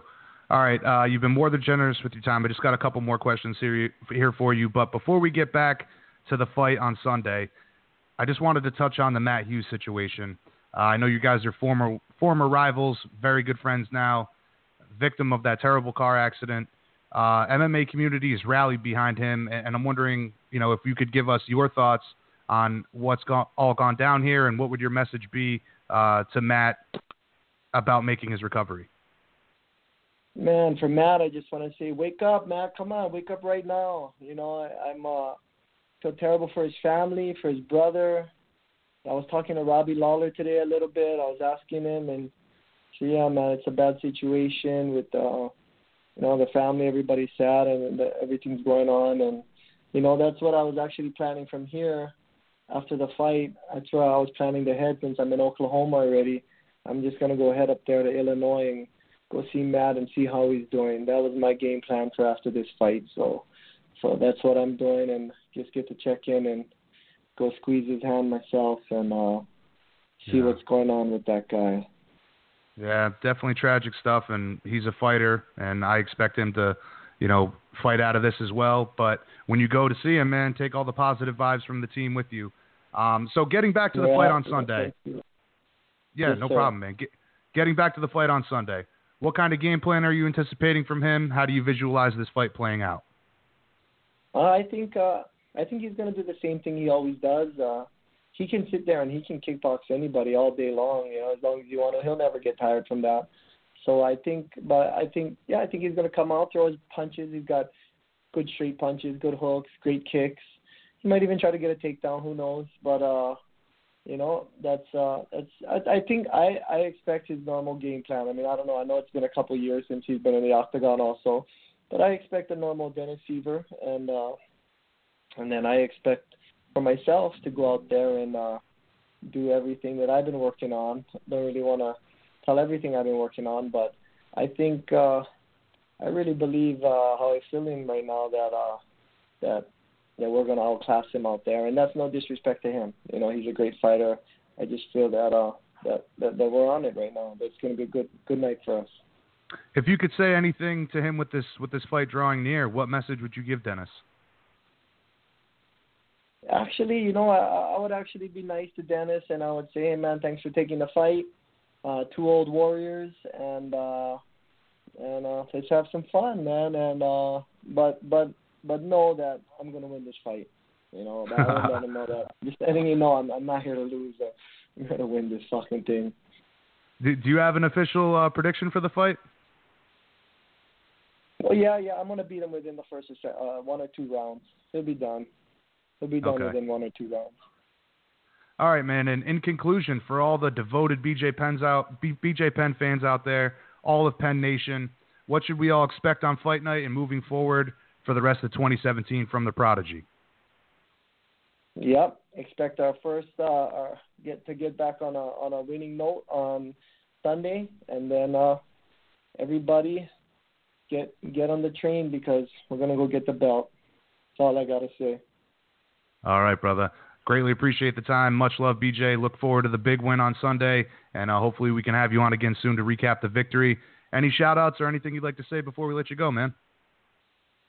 I just want to say thank you to all the fans for over the years, been fighting for the last 16 years. I don't know how long it was. whoever's still behind me, thank you for still being behind me. And uh, you know, I definitely want to do a shout out to Kinch. You're the man. and uh, thank you for always having my back, Kinch, and thank you for taking care of business.